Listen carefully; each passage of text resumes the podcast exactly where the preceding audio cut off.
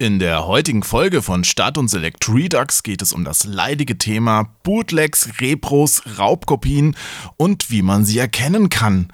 Dazu habe ich einen Gast geladen, der das Zeug schon von Berufswegen von weitem riechen sollte. Viel Spaß! Ja, du klingst ein bisschen hallig, aber es ist jetzt nicht so schlimm. Es ist okay. Okay, gut.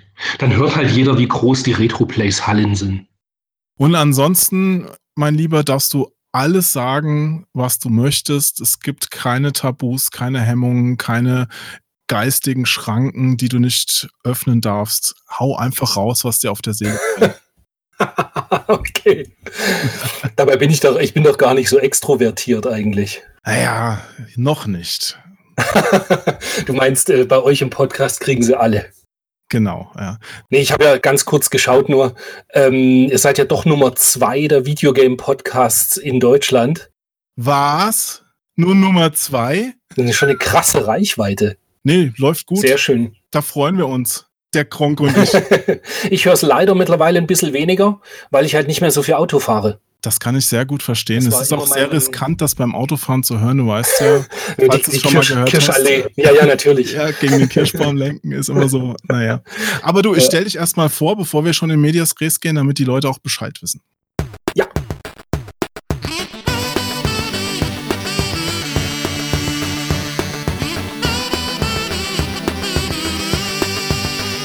Hallo und herzlich willkommen zu einer neuen Folge Start und Select Redux, dem einzigen Podcast, der gesundheitsschädlicher ist als jedes Virus. Mein Name ist Onkel Jo. Neben mir unter dem großen Kirschbaum im Internet sitzt Christian Korre. Chris kommt aus der Gastrobranche, hat dann aber umgesattelt und sein Hobby zum Beruf gemacht. Ab 2004 hat er in der Münchner Innenstadt das hervorzückende Spieleverkaufsgeschäft Nippon Dreams geführt, bis er vor gut drei Jahren das Spielesammler- und Verkaufsportal retroplays.com gegründet hat. Um das kümmert er sich inzwischen hauptberuflich. Lieber Chris, schön, dass du heute mein Gast bist. jo, ich freue mich sehr. Ich hoffe, ich habe jetzt nichts Falsches erzählt, nichts falsch betont. Hat alles gepasst? Ich habe mich 2004 selbstständig gemacht mit Nippon Dreams, ursprünglich als Online-Shop. Und als ich dann gemerkt habe, dass das gut läuft, also damals war das ja noch so ein bisschen anders, 2004 mit einem kleinen Online-Shop konnte man noch richtig was reißen, habe ich dann gemerkt, ich brauche mehr Lagerfläche und dann habe ich gedacht, okay, machst halt gleich einen Laden dazu auf und dann habe ich im Dezember 2005 den Laden in der Rosenheimer Straße gestartet. Ach so, das war am Anfang ein reiner Online-Versand, das wusste ich gar nicht. Mhm. Ja, ich habe zwar auch bei dir bestellt, aber Richtig, ich, ich weiß. dachte immer, du hast den, den Laden da schon. Ja. Okay, verstehe. Ich weiß noch, du hast bei mir Guitar Hero 1 für PlayStation 2 gekauft. Das große US-Set mit äh, Gitarre dabei. Das kann so nicht ganz stimmen. Vielleicht war es der zweite Teil, weil den ja, ersten der zweite, Teil, richtig, der zweite. Den ersten Teil, den habe ich mir nämlich in Boston gekauft, nachdem ich das spielen durfte, als ich bei äh, was war's? Neversoft. Nein, die Bioshock gemacht haben. Die habe ich da besucht. Die haben mir gezeigt, was sie da gerade programmieren und in deren Gemeinschaftsraum gab es immer aber was heißt, gab es immer. Die hatten auf jeden Fall ein Guitar Hero da liegen und sind da alle total drauf abgefahren. Und das gab es ja in Deutschland noch nicht. Das kam ja erst irgendwie ein Jahr später raus oder ein halbes. Und ich habe das da gesehen und dachte mir, wie geil ist das denn? Ja, und habe im nächsten GameStop, Electronic Boutique, EB Games, habe ich mir das Ding da mitgenommen, im Koffer transportiert nach Deutschland. Und bei dir habe ich dann den zweiten gekauft. Interessant. Das war, war so lustig. Von Guitar Hero 2 habe ich dann, da hatte ich schon einen Laden, habe ich so viel verkauft, dass der Großhändler, der mir das äh, in Holland immer verkauft hat, der äh, immer, wenn ich an ihn angerufen habe, hat er am Telefon nur gemeint, ah, der Guitar Hero ruft wieder an. also, das lief richtig gut damals. Das waren halt die Zeiten, wo die Importware einfach ein Jahr vor einem normalen PAL-Release rauskam. Ja, wie viel hast du davon verkauft, wenn das so gut lief? Ab 200. Ja, das ist, da es ja auch ein bisschen teurer war, schon nicht schlecht, ne? Noch dazu für so einen kleinen Laden halt. Ich habe das ja alleine gemacht. Also den Laden damals noch komplett alleine geschmissen und dann durftest du da die ganzen Guitar Heroes eintüten. Verstehe. Aber jetzt hier, die wichtigste Frage vorweg. Seit wie viel Kilogramm machst du jetzt bereits Homeoffice? Wie weit ist die soziale Verwahrlosung fortgeschritten? Das, das, Hauptproblem ist ja, dass ich auch richtig schön mitschwanger war bei unserem zweiten Sohn jetzt. Ähm, ja, ich habe, äh, ich glaube, seit der Gamescom, wo wir uns jetzt das letzte Mal gesehen haben, habe ich bestimmt 10 Kilo zugelegt. Peinlich, ich peinlich. Auch, auch, leider seit Ende letzten Jahres äh, wieder zugenommen, weil ich meine ganzen Außerhausaktivitäten, die ja jetzt weggefallen sind, die machen sich dann schon ein bisschen bemerkbar. Und außerdem, was machst du die ganze Zeit zu Hause? Dann Essen. Ja. ja, ist was Wahres dran. Ja. Noch, bei uns ist es auch noch so, dass ich dann immer koche. Also Mittagessen und Abendessen geht immer, äh, kümmere ich mich drum. Ja, tatsächlich, da legt man ein bisschen zu. Ist halt ja. so. Ja, gut, man muss ein bisschen was dagegen tun. Zum Beispiel sich die Kilos von der Seele quatschen, was wir heute Abend ja vorhaben. Und es soll ja gehen um, ja, ich dachte, ich nenne es vielleicht Bootlegs, Repros, Raubkopien irgendwie so Sat 1 mäßig irgend so eine Überschrift denke ich mir noch aus. Vielleicht nehme ich die auch gerade. Also um diese ganzen bösen Sachen und ich dachte mir, du als ehemaliger Videospielladenbesitzer kannst dazu ja auch richtig viel was erzählen. Deswegen freut es mich ganz besonders, dass du heute hier mit dem Podcast bist. Bevor wir aber dahin vordringen, sag mal, ich habe ja eben schon Retro Plays vorgestellt, also angerissen. Vielleicht kannst du es nochmal richtig vorstellen. Was ist das und was ist denn gerade der heiße Scheiß bei RetroPlays? RetroPlays ist eine Plattform, wo du sowohl deine Sammlung verwalten kannst. Also es gibt halt viele User und da habe ich eben, so ist es entstanden, dass ich mir das immer gewünscht habe, dass es halt eine, eine Website gibt, wo man einfach seine große Sammlung, die man hat, wo man teilweise nicht mal weiß, welche Spiele hat man tatsächlich, weil man vielleicht nicht so richtig Ordnung gehalten hat, eben archivieren kann und gleichzeitig die Spiele auch noch handeln kann. Also man kann sie zum Kauf anbieten, was man eben nicht mehr in der Sammlung haben möchte, oder eben bei anderen Usern schauen und eben einkaufen. Ursprünglich mhm. ist es so entstanden, dass es tatsächlich eben Retro-Spiele nur waren. Was heißt nur? Halt jede Menge Retro-Spiele.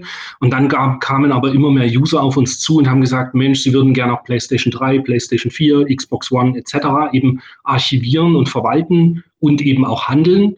Und da haben wir uns natürlich den Usern nicht verschlossen und seitdem ist unsere Datenbank halt um einiges gewachsen. Und du kannst eben bis Xbox One, PlayStation 4 und Switch alle deine Spiele handeln und in deiner Sammlung verwalten.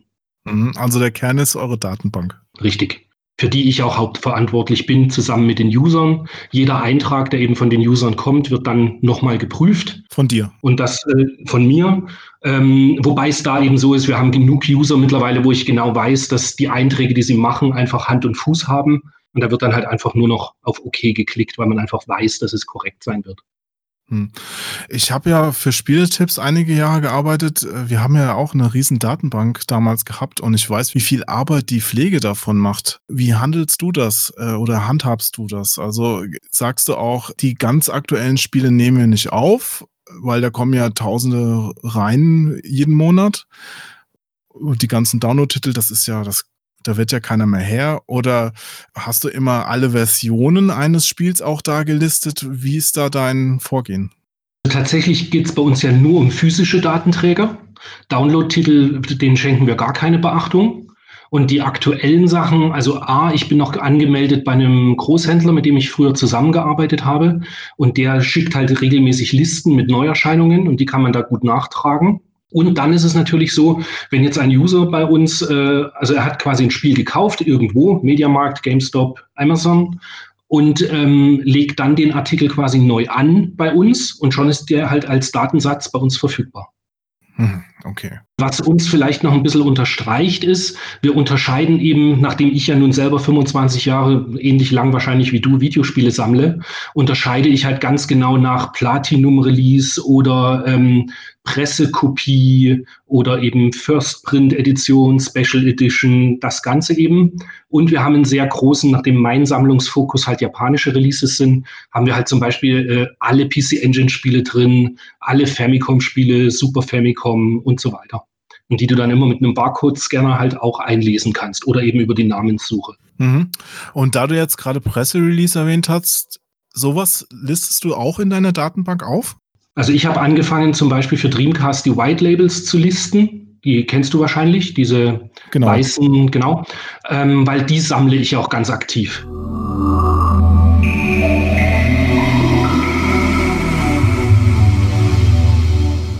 Aber wir sollten es trotzdem für die Hörer nochmal sagen. Also White Labels, das sind die Publisher-Kopien, die damals an Partner und Presse und sowas verschickt wurden, wo noch keine Anleitung, keine Verpackung jetzt richtig dabei war. Genau, und es gibt eben einen tatsächlichen Markt dafür. Also jetzt nicht unbedingt einen, einen, Markt zum Kaufen und Verkaufen, aber eher es gibt halt Sammler, die diese Sachen dann dennoch gerne in ihrer, in ihrer Sammlungsverwaltung haben wollen. Weil wenn ich zum Beispiel über eine Retrobörse gehe, wo ich ja die in München selber veranstalte, und dann gibt es einen Händler, der halt White Labels irgendwie im Sortiment hat, dann weiß ich oftmals nicht, ob ich die dann schon habe oder nicht. Es ist eben doch eine, so eine Sammelleidenschaft, wo man irgendwann dann mal einen Überblick verliert. Hm. Aber eigentlich dürfen die ja auch gar nicht gehandelt werden. Ah, aber wir reden von einem System, was vor 20 Jahren aktuell war. Bei Schallplatten gibt es das Gleiche. Da gibt es auch immer diese Testpressungen, die sind eigentlich auch nicht dafür gedacht, dass sie gehandelt werden und dennoch gibt es da halt einen Sammlermarkt für. Hm. Da gibt es auch dann, denke ich mal, keine Probleme jetzt. Also hast du noch nicht was erlebt, dass jetzt irgendwie noch Sega da gesagt hätte, hier aber hier unser Crazy Taxi White Label, was soll denn das? Muss ich mit dem Fabian, Fabian Döhler, einen trinken gehen und ich glaube, dann ist das auch wieder gut.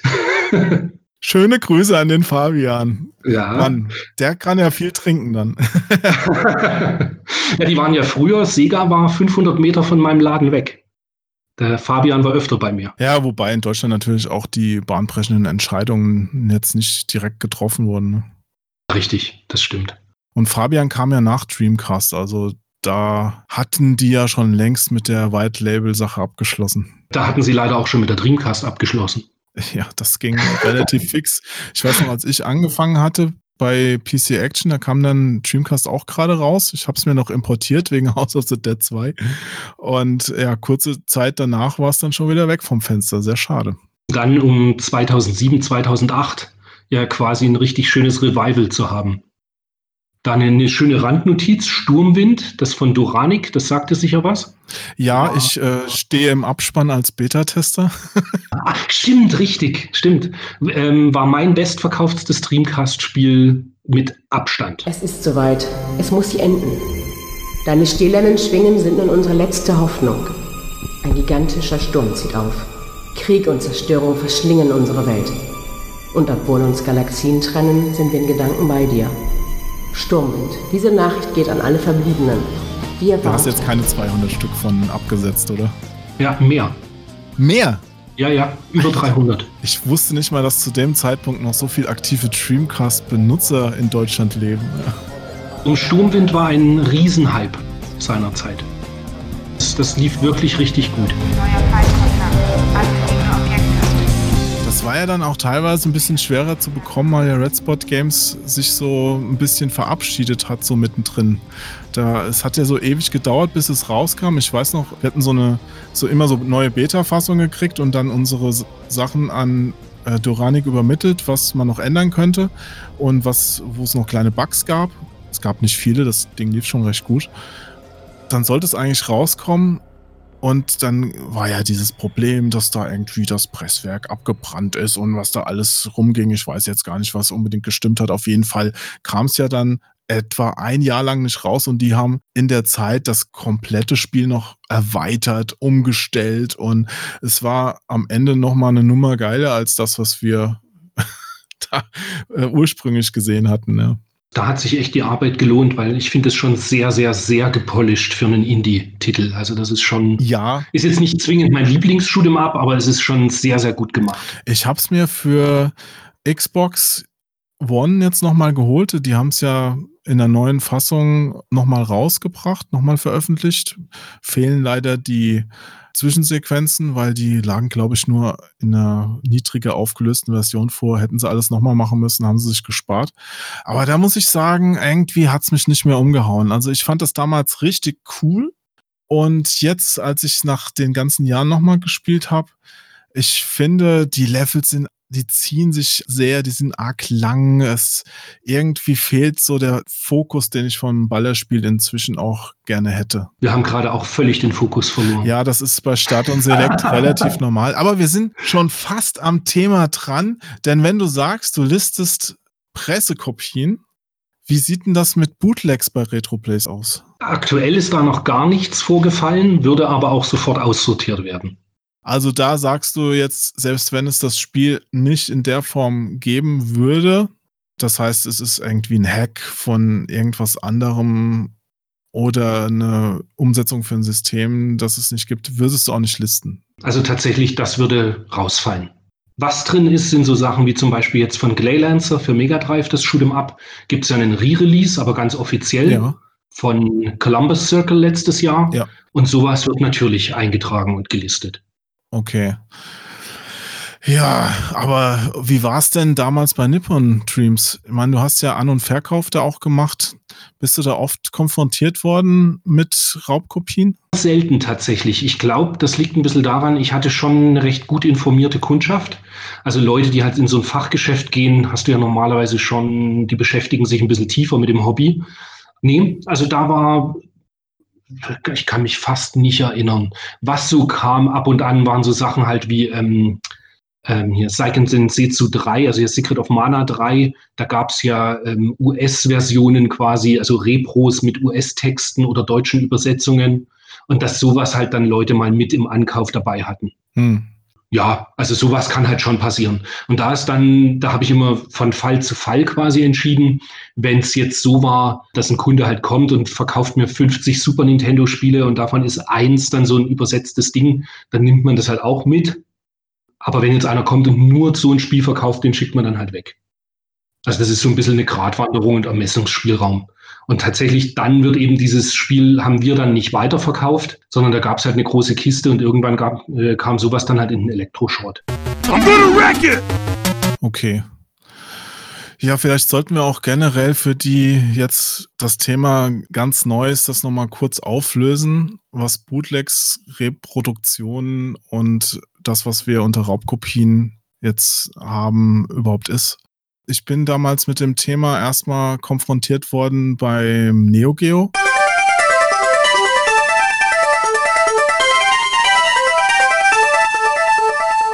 Wir haben ja damals diese Neo Geo Webseite gemacht, wir haben ja Neo Geo gesammelt und da sind ja Ende der 90er diese Conversions, diese sogenannten, aufgetaucht, wo du dann ähm, Spielhallen, Platinen quasi ausgeschlachtet hast und die Bestandteile auf äh, Heimplatinen umgelötet hast, um einfach äh, den Wert zu steigern, weil viele Leute haben ja diese Neo Geo Home Sachen gesammelt im Gegensatz zu den MVS Sachen und die waren dann auch recht teuer, weil die Auflage viel kleiner war.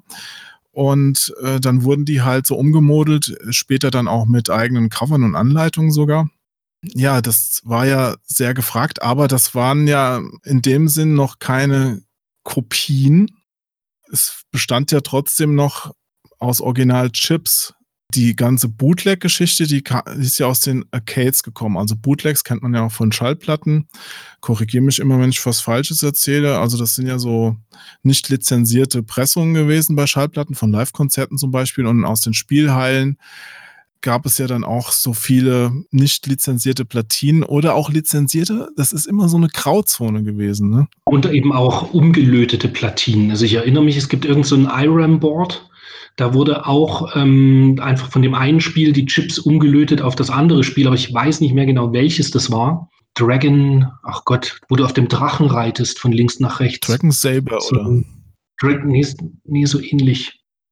Auf alle Fälle, da gibt es eben so eine quasi Conversion. Du, da gibt's jede Menge. Das hat jeder große Hersteller gemacht. Die äh, haben ja das Zeug nicht wegwerfen wollen. Also wenn dann auch mal ein Spiel nicht so gut ankam und du hast halt die Platine gehabt. Dann hat auch der nächste Spieldesigner den Auftrag bekommen, hier programmiere jetzt ein Spiel für uns, wo wir genau das Boarddesign verwenden können.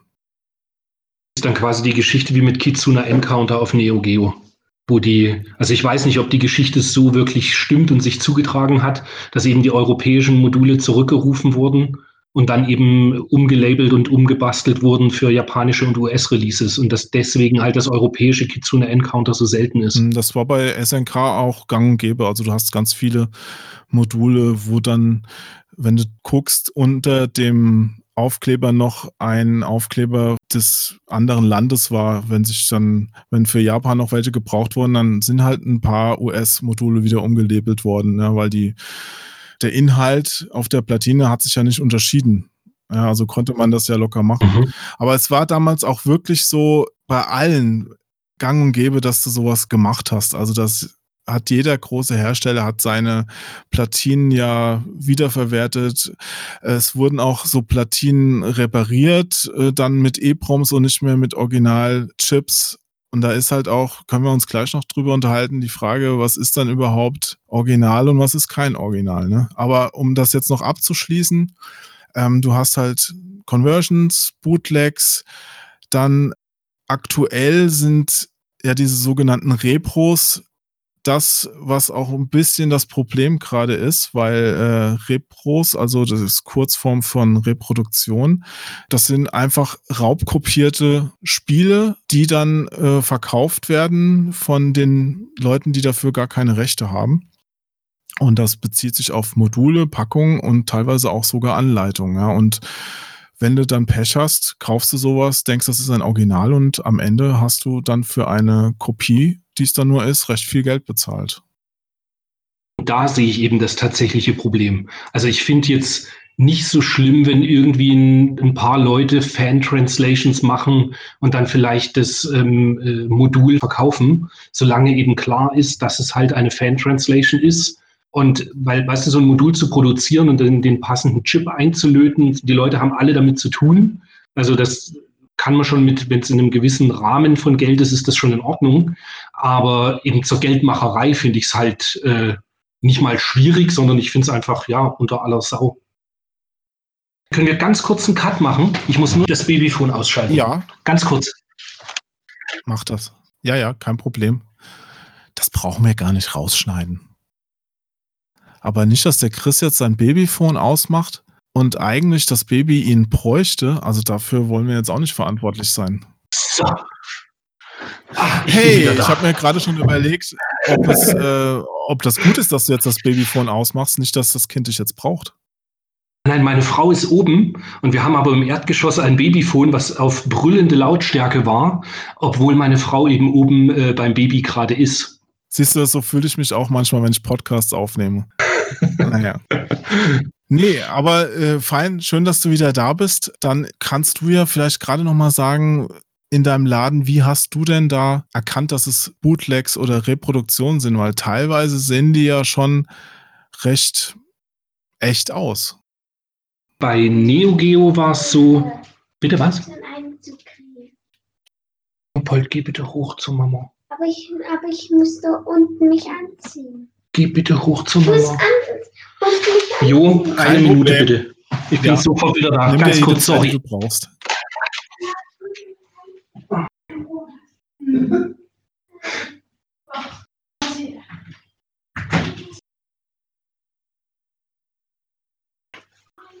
Jetzt aber.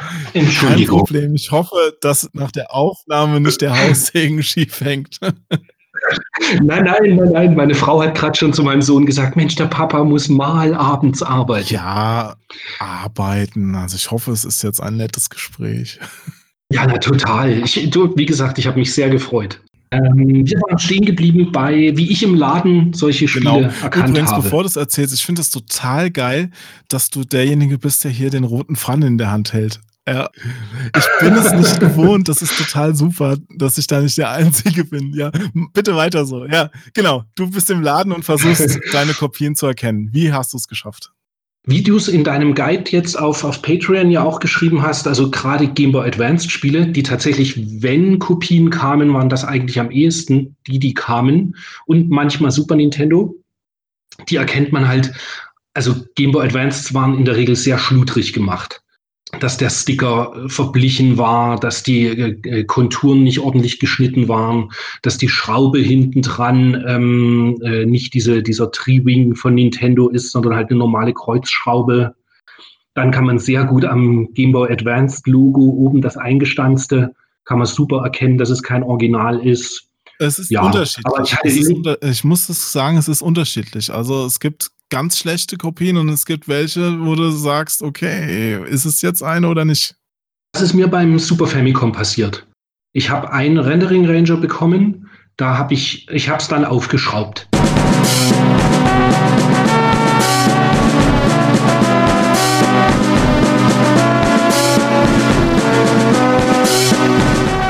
Den Kunden halt gefragt, ob es in Ordnung ist. Und da hast du es dann eben gesehen.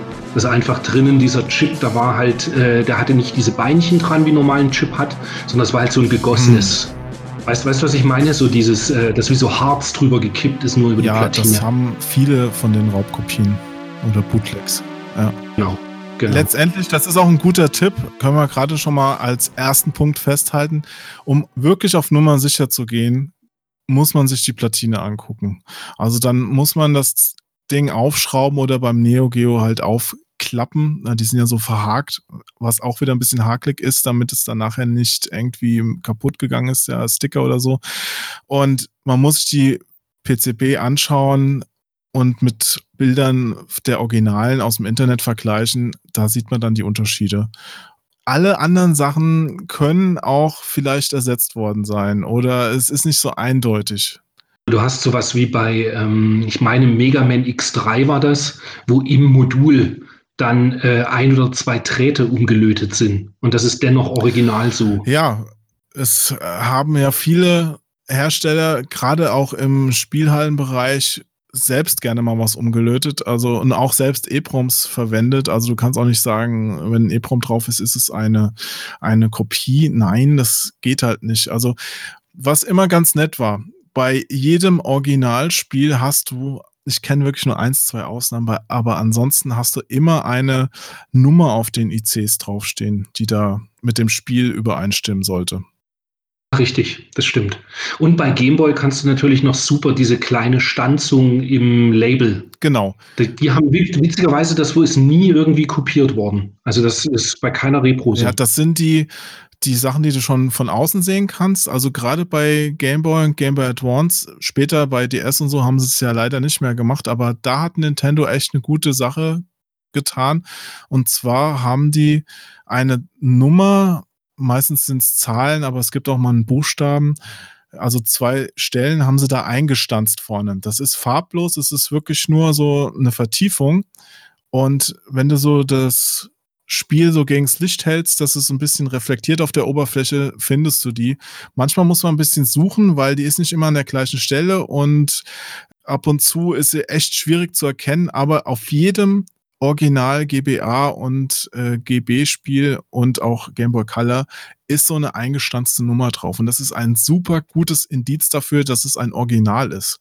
Weil Raubkopien haben diese Nummer nie. Also ich habe sie nie bei einer Raubkopie zumindest gesehen. Vielleicht gibt es inzwischen auch sowas, aber ich glaube, da haben die sich einfach die Mühe nicht gemacht.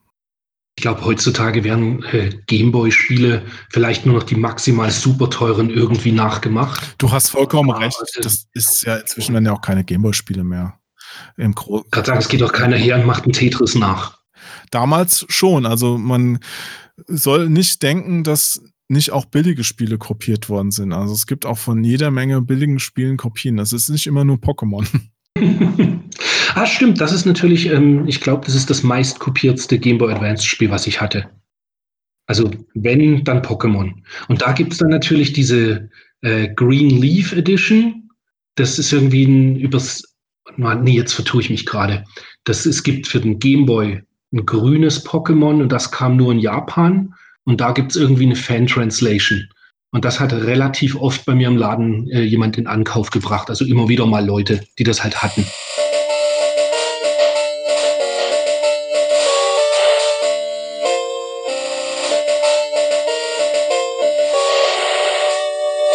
Hm. Das ist halt so ein, ja, ich kann es verstehen. Weißt du, als Pokémon-Fan, du möchtest unbedingt auch das Spiel spielen, was es nur in Japan gab. Und dann hat man es halt gekauft und irgendwann dann wieder mit in Zahlung gegeben. Ganz vielen Kunden ist es auch gar nicht bewusst was sie da haben.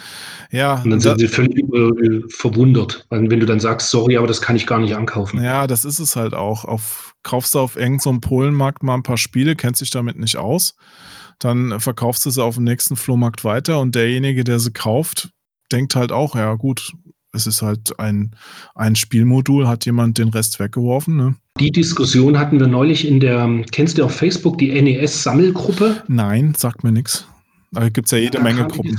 Ja, schon, da gibt es halt eine deutsche Gruppe, die ist echt sehr angenehm, also weil das alles so Hardcore-NES-Sammler sind. Und da kam die Diskussion auf, dass einer ähm, ein relativ teures NES-Spiel original gekauft hat, aber das Label eben abgerieben war. Ja. Und dann wollte er halt ein, ein Repro-Label dafür haben.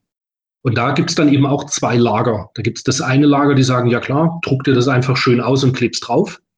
Und dann gibt es eben Leute, die sagen, nee, mach schon irgendwo den Hinweis, dass es eben ein Repro-Label ist. Und ich bin auch eher im, im Team B, aber es wäre natürlich gut, wenn irgendwo ein kleiner Hinweis steht, dass es eben eine Repro ist.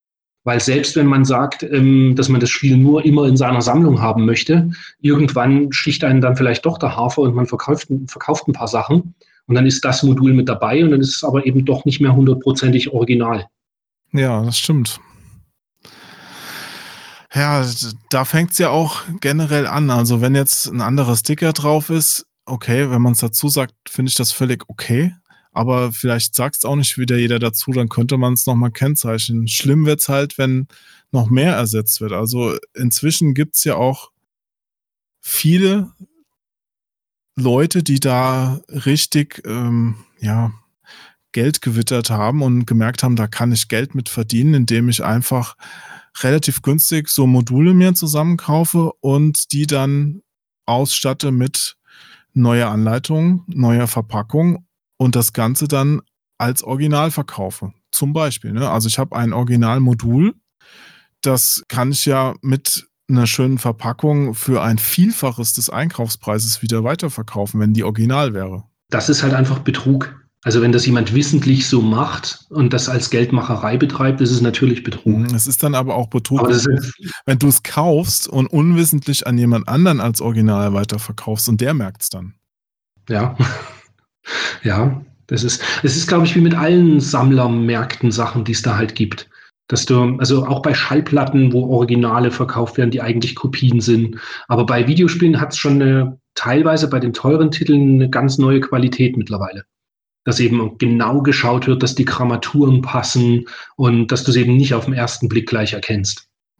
Na, wie gesagt, ich bin damals beim Neo Geo zum ersten Mal darauf aufmerksam geworden, dass da wirklich extrem viel probiert wurde, weil da war ja halt die Gewinnspanne auch damals schon größer als beim Super Nintendo Modul oder N64 hast du irgendwann die Spiele ja für fünf bis zehn Mark hinterhergeworfen bekommen beim Neo Geo warst du bei den teuren Spielen ja schon im dreistelligen Bereich, später im vierstelligen Bereich. Und wenn du da ein paar Kopien angefertigt hast, hat sich's richtig gerechnet für den Verkäufer. Und da musste man dann aufpassen wie ein Schießhund, dass irgendwie die Schnittkanten stimmen, dass äh, die Farben passen, dass die Papierqualität genau ist. Also irgendwann habe ich persönlich gesagt, ich würde mir kein Spiel jetzt mehr kaufen, weil es sind mir zu viele Kopien, die fast nicht mehr unterscheidbar sind vom Original im Umlauf. Und das ging ja auch los. Ich weiß nicht, ob du da das auch so mitgekriegt hast, dass aus Frankreich recht geile Kopien kamen. Die sind auch teilweise erst Jahre später aufgeflogen und die dann auch in Japan an die Shops verkauft wurden und dann bist du, also Japan war ja die Riesenquelle, du bist ja auch gerne mal hingeflogen, ne? mhm. ne? Da kann man ja auch immer noch fast alles kaufen, ja. Und wenn du aber in Japan im Shop was gekauft hast, war es früher auch so, äh, dann, dann ist das safe, weil Japaner machen keine Kopien. Japaner sind halt grundehrlich, was das angeht. Dann haben halt die Ausländer halt die Kopien in die japanischen Shops gebracht und du hast sie dann treuherzig gekauft und hast dann zu Hause auf einmal eine Pulstar-Kopie gehabt oder King of Fighters oder sonst was, ne? Wenn du PC Engine nimmst von Sapphire.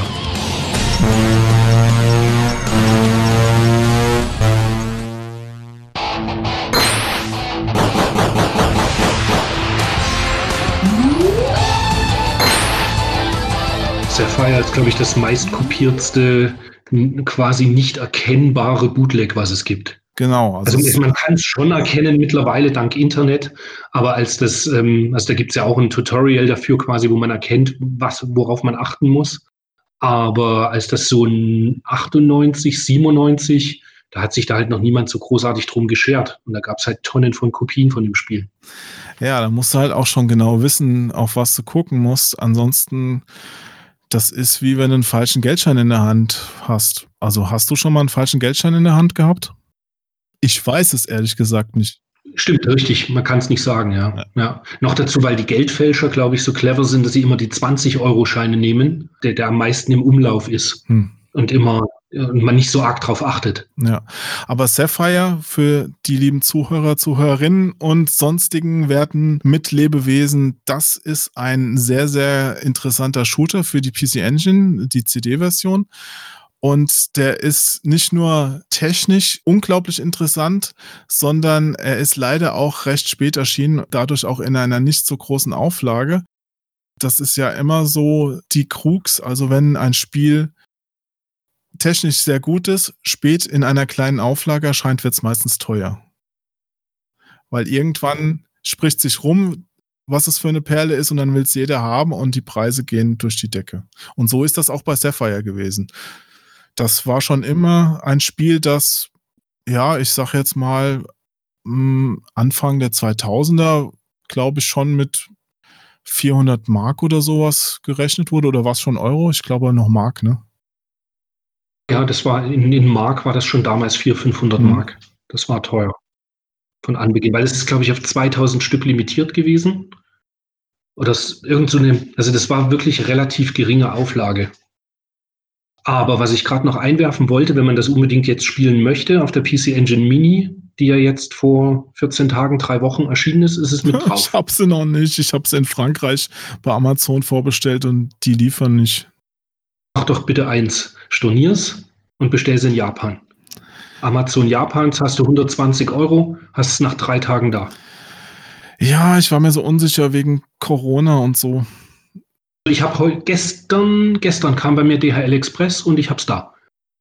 Also das ging ratzfatz. Ich habe es am Donnerstag, glaube ich, bestellt. Mhm. Und gestern kam der Karton. Aber sowas kann ich bei RetroPlays nicht bekommen. Die Mini-Konsolen listen wir prinzipiell auch. Aber das bietet, glaube ich, gerade noch niemand an. Verflixt. Ja, ich will sie mir auf jeden Fall noch holen. Ich finde die Spielauswahl auch extrem spannend. Das ist sehr, sehr gut. Ja. Naja, aber mit Sapphire, das war trotzdem eine miese Nummer. Mein, da, die Kopie, man konnte sie wirklich nicht groß unterscheiden. Du kannst es inzwischen, glaube ich, an dem, an der CD-Produktionsnummer sehen, die auf dem Ring aufgedruckt ist, aber auch nur, wenn du weißt, welche da wirklich stehen muss und welche das Bootleg hat. Auf der Rückseite ist ein Screenshot, wo ähm, irgendwie die, die Farbe ist ein ganz, ganz dünner weißer Strich äh, bei der Kopie und beim Original ist dieser weiße Strich nicht. Aber das ist halt so ein gedruckter Pixel, so ganz, ganz, ganz klein. Das musst du schon fast mit der Lupe suchen. Hattest du das denn mal im Programm, ohne dass du es wusstest? Bei Nippon Dreams? Beim Sapphire, ich meine sogar, dass ich da mal für einen, für einen Kunden tatsächlich eine Repro bestellt habe, der eben gesagt hat, er möchte die Repro haben. Also so ehrlich muss ich sein. Der ich, ganz gezielt eine Repro ja, wollte? Ja, der gesagt hat, er wird, wird das niemals sich, ähm, oh, er wird das niemals sich original kaufen, weil es ihm viel zu teuer ist. Ähm, und der hat dann einfach eine Repro genommen. Hm. Aber ist das nicht trotzdem aus Sammlersicht totaler Quatsch? Für mich geht es gar nicht. Also das für mich selbst, ich würde sowas nur original hinstellen. Klar, er hätte sich auch einfach eine CDR brennen können von dem Spiel. Aber ja, am Ende gibt es dann doch ein paar Leute, die halt sagen, sie wollen dann doch lieber ein Jewel Case drumrum mit einer Anleitung oder was. Und ja, als Händler siehst du es irgendwo dann bei manchen Sachen eben doch so, dass du sagst, der Kunde möchte es, der nutzt aber kein Internet, um es irgendwie zu bestellen, also bestellst du es ihm. Kunde glücklich und hast dann noch einen Zehner dran verdient als Händler. Ja. Vielleicht fragwürdig, aber zumindest ist es so, also ich bin da der Ansicht, es ist ja nicht so, dass ich dem Kunden irgendwas untergejubelt hätte und äh, ihm was verkauft hätte, was es am Ende nicht ist, sondern ihm war ganz klar, dass er halt ein Bootleg kauft. Und dann ist es so ähnlich wie halt Live-Schallplatten, die auch gehandelt werden in, in äh, Schallplattenläden. Mhm. Ja, gut. Äh, und ihn jetzt vor sich selbst schützen, ich meine, vielleicht hat er es inzwischen weiterverkauft. Man weiß es nicht. Ja, gut, das ist richtig. gut, aber du hast schon recht. Es ist seine Entscheidung und ja, wenn es jetzt nicht rechtlich verfolgt wird, okay, kann man sagen, es ist ein Ding, das er jetzt für sich beschlossen hat. Aber aus Sammlersicht ist es ja trotzdem irgendwo ein bisschen Quark, weil da will ich natürlich das Original haben. Ansonsten, wenn ich es spielen will, kann ich es eh anderweitig spielen. Wie du sagst, ich brenne CDR, das ROM oder das Image gibt es im Internet auf jeden Fall zu finden. Inzwischen, äh, ich kann es, wenn ich mir jetzt die Mini-Konsole bestelle, spiele ich es halt da in wahrscheinlich coolerer Qualität, weil ich es per HDMI an Fernseher anschließen kann. Das Einzige, warum ich das Ding noch haben will, ist, weil ich es in mein Sammlerregal stellen würde und sage, okay, es ist halt das, was damals der Entwickler, der Hersteller quasi abgesegnet hat. Also da jetzt eine Repro ins Regal zu stellen, was ergibt denn das für einen Sinn? Also ich kann es mir irgendwie nicht so ganz. Das sehe ich ganz genauso wie du. Also ich äh, kaufe auch immer noch äh, PC Engine Spiele und Dreamcast Spiele und so weiter, ähm, aber natürlich immer nur die Originale. Hm. Was ich verstehen könnte, ist halt, äh, okay, hier, wie du es gerade gesagt hast, der Aufkleber von meinem Spiel, der ist so abgeranzt. Ich, ich klebe mir einen neuen drauf. Der ist zwar nicht mehr original, aber der sieht wenigstens, man kann mir den Schriftzug lesen, ja. Und selbst da muss ich echt sagen, er muss, da müsste er schon sehr am Arsch sein, dass ich den austausche. Es widerstrebt mir, weil ich mir auch denke, ey, es, es ist halt das Original. Ja? Dann habe ich lieber das Modul eben in einem bisschen schäbigen Zustand und dann warte ich eben drauf, dass irgendwann das Modul nochmal so kommt in meine Sammlung, wie es mir halt gefällt. Und dann wird äh, das andere Spiel halt weiterverkauft. Würdest du dir denn, wenn du jetzt ein Modul und eine Anleitung im Original hast, sagen, okay, ich hole mir die Packung vielleicht dazu, weil ich das Spiel ist selten, ich krieg's einfach nicht mehr und ich hätte es aber schön neben dem anderen gerne stehen?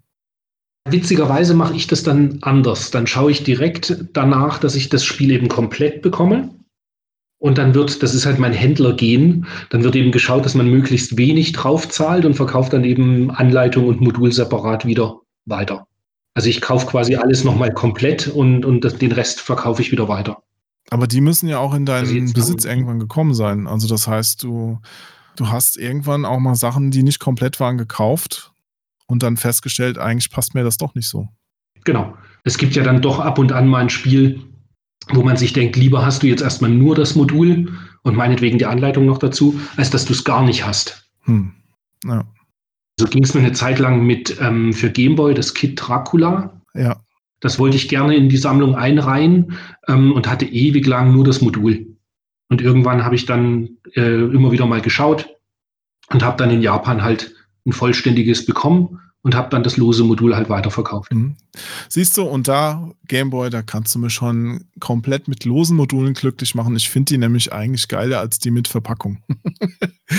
ich liebe japanische Verpackungen vom Gameboy. Ich liebe auch japanische Verpackungen im Allgemeinen, aber ich, ganz ehrlich, diese Gameboy-Packungen, alleine die deutschen Verpackungen, die gehen mir so auf den Geist die sind so schlimm, weil es Nintendo und die ganzen Dritthersteller nicht geschafft haben, eine Linie durchzuziehen. Es gibt so viele Packungen, wo nur nicht mal der Spielname am Rand steht, des Spiels, das drin ist. Das heißt, du stellst sie dir ins Regal und hast dann irgendwelche Lizenzhinweise maximal drauf oder eine komplett gelbe Seite und ah, das. Willkommen beim Podcast von Onkel Monk. Ja, da werde ich wirklich zum Monk. Sehr gut. Regt dich das nicht auf? Schon. Aber ich, ich fasse es gerade nicht ja. so in Worte. Aber ist bei mir tatsächlich schon auch so.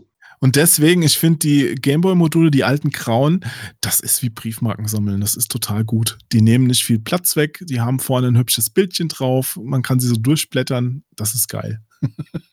Das ist eine alte Zigaretten, äh, Zigarrenkiste aus Holz. Und da sind dann die paar losen Module, die sind da drin zum Durchblättern. Das ja, mag ich tatsächlich äh, auch. Die Teekisten passen dafür sehr gut. Die Teebeutel haben nämlich eine ähnliche Größe und deswegen kannst du sowas machen. Aber ich habe vor, ich glaube, inzwischen drei oder zwei Jahren, ich bin mir nicht ganz sicher, von meiner damaligen Freundin zu Weihnachten ein, ja, so eine Art Kommode bekommen. Da sind so ein paar Schubladen drin, selbst gebaut von ihrem Papa, voll geil. Und da habe ich in den Schubladen meine Gameboy-Module drin. Sowas ist natürlich schon schön. Absolut. ist mir auch eine Freude und das ja. ist auch das, was du auf dem Flohmarkt noch finden kannst, ohne Unsummen bezahlen zu müssen. So irgendwelche Gameboy-Spiele, die funktionieren dann auch noch.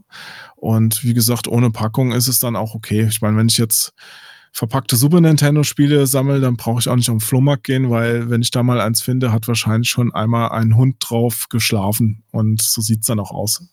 Ich sehe ja immer deine, ich sehe ja immer deine Postings, wenn du auf dem Flohmarkt warst. Und ja, diese Ware, das schaut ja, schon das, echt hart da aus. muss man auch liegen lassen. Da muss man echt abschalten und sagen, ich kann nicht alles retten. Ja.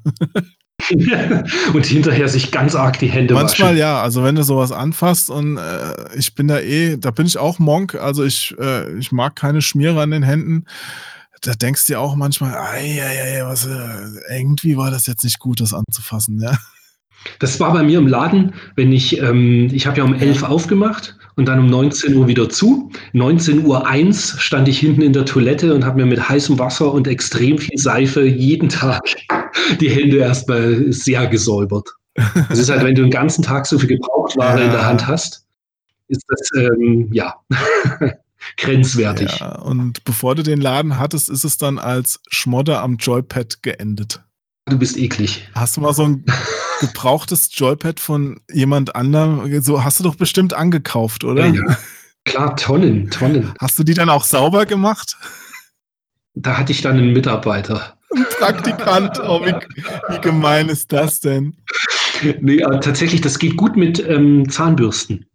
Man kann diese, diese Hohlräume da, die, diese Kanten quasi von Ober- und Unterschale, diesen, diesen Spalt, den man da hat, bei den äh, gerade DualShock-Controllern oder so, kannst du super mit einer Zahnbürste reinigen. Ich hoffe nur, dass du dann auch noch eine extra Zahnbürste für die Zähne hast. Nicht, dass du da. Putzt schon Zähne. Ach so. Aber es stimmt, auch in japanischen Spieleläden, da gibt es ja auch immer so einen Verkäufer und einen, der noch irgendwo hinten steht und die Ware wieder für den Verkauf fertig macht. Und da stehen sie auch immer mit Zahnbürsten und sonstigen Mittelchen und machen die ganzen Module wieder frisch. Da äh, habe ich mir, glaube ich, wirklich dort auch abgeschaut, ja. dass ähm, wir irgendwann mit einer Zahnbürste angefangen haben, das sauber zu machen. Hm. Ja, aber nochmal zu den Indizien, wie man ein, eine Kopie erkennt. Also diese eingestanzte Nummer ist auf jeden Fall ein super Hinweis bei den äh, ganzen alten Gameboy-Spielen. Bei den neueren Sachen findest du es leider nicht mehr, aber bei denen einfach mal so schräg gegens Licht halten, dann sieht man das. Äh, was ich noch notiert hatte, ist das erste Indiz im Grunde, wenn keine Anleitung dabei ist. Weil viele Bootlegs werden halt ohne Anleitung ausgeliefert. Selbst wenn eine Packung dabei ist, fehlt oft die Anleitung oder es ist so eine ganz abgespeckte Version, weil die zu drucken ist relativ teuer. Also um das Modul kommst du ja nicht drum rum.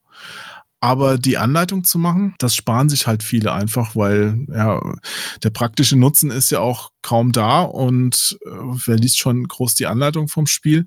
Es ist wieder sowas, das du für Sammler brauchst und die kaufen ja eigentlich eh nicht direkt die Bootlegs. Das sind ja nur, wenn sie sie angedreht bekommen. Ne? Beim Mega Drive hast du dann noch das, ähm, die Plastik-Cases, also die, da wo halt das Inlay drin ist und so, das erkennt man sofort, ob das Original ist oder nicht rein von der, von der Haptik. Also wenn du es in, die Hand, in der Hand hast, merkst du sofort, ob das so ein AliExpress-Ding ist oder ob das eben das Original von Sega ist, die Hülle. Mhm. Ich kam nur gerade drauf, weil die Mega Drive-Spiele, die du jetzt bei, bei, bei Ali zum Beispiel kaufst, wenn du es eben online kaufst, da sind zwar Hüllen dabei, aber meistens fehlt da die hm. Anleitung. Ich habe da auch mal sowas gesehen, da war eine Anleitung dabei, aber die war so ganz schlecht ausgedruckt. Das Papier war viel zu dick. Das war, ja, wahrscheinlich kam es aus dem Farbkopierer. Ne? Also es ist ja alles nicht professionell gemacht, also zumindest nicht so professionell gemacht, wie es der Originalhersteller herstellt.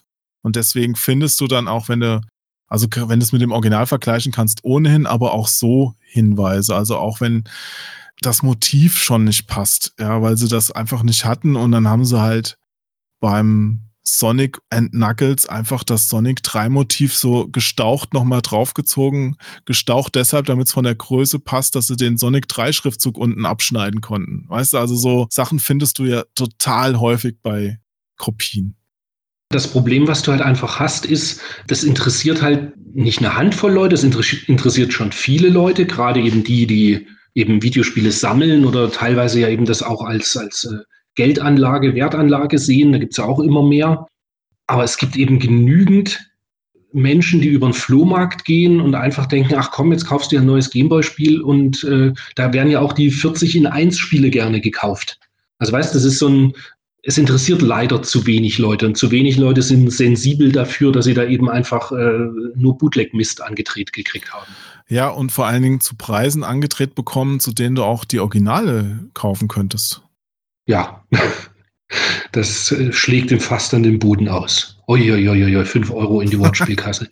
ja, aber manche machen es ja auch, die machen ja auch ein Geschäftsmodell daraus. Ja, also wie würdest du zum Beispiel, also ich habe mich, habe mir damals einen Kopf gefasst bei diesem Street Fighter 2, das von IM 8-Bit rauskam, offiziell lizenziert von Capcom für Super Nintendo.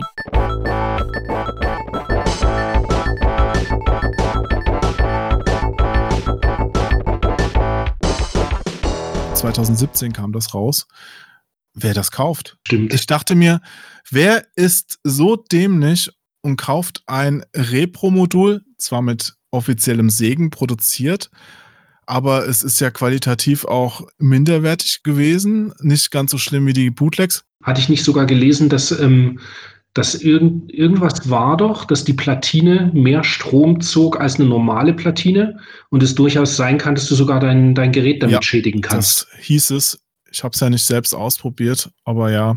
Also diese ganzen Bootleg-Sachen, die haben oft, gerade wenn sie aus China kommen, ohne Lizenz, so unglaublich minderwertige Bauteile da drin verwendet, dass die auch ruckzuck kaputt gehen können. Das Plastik vom Modul selbst ist schon schlechter. Das ist oft durchsichtig, wenn das Original richtig massiv ist.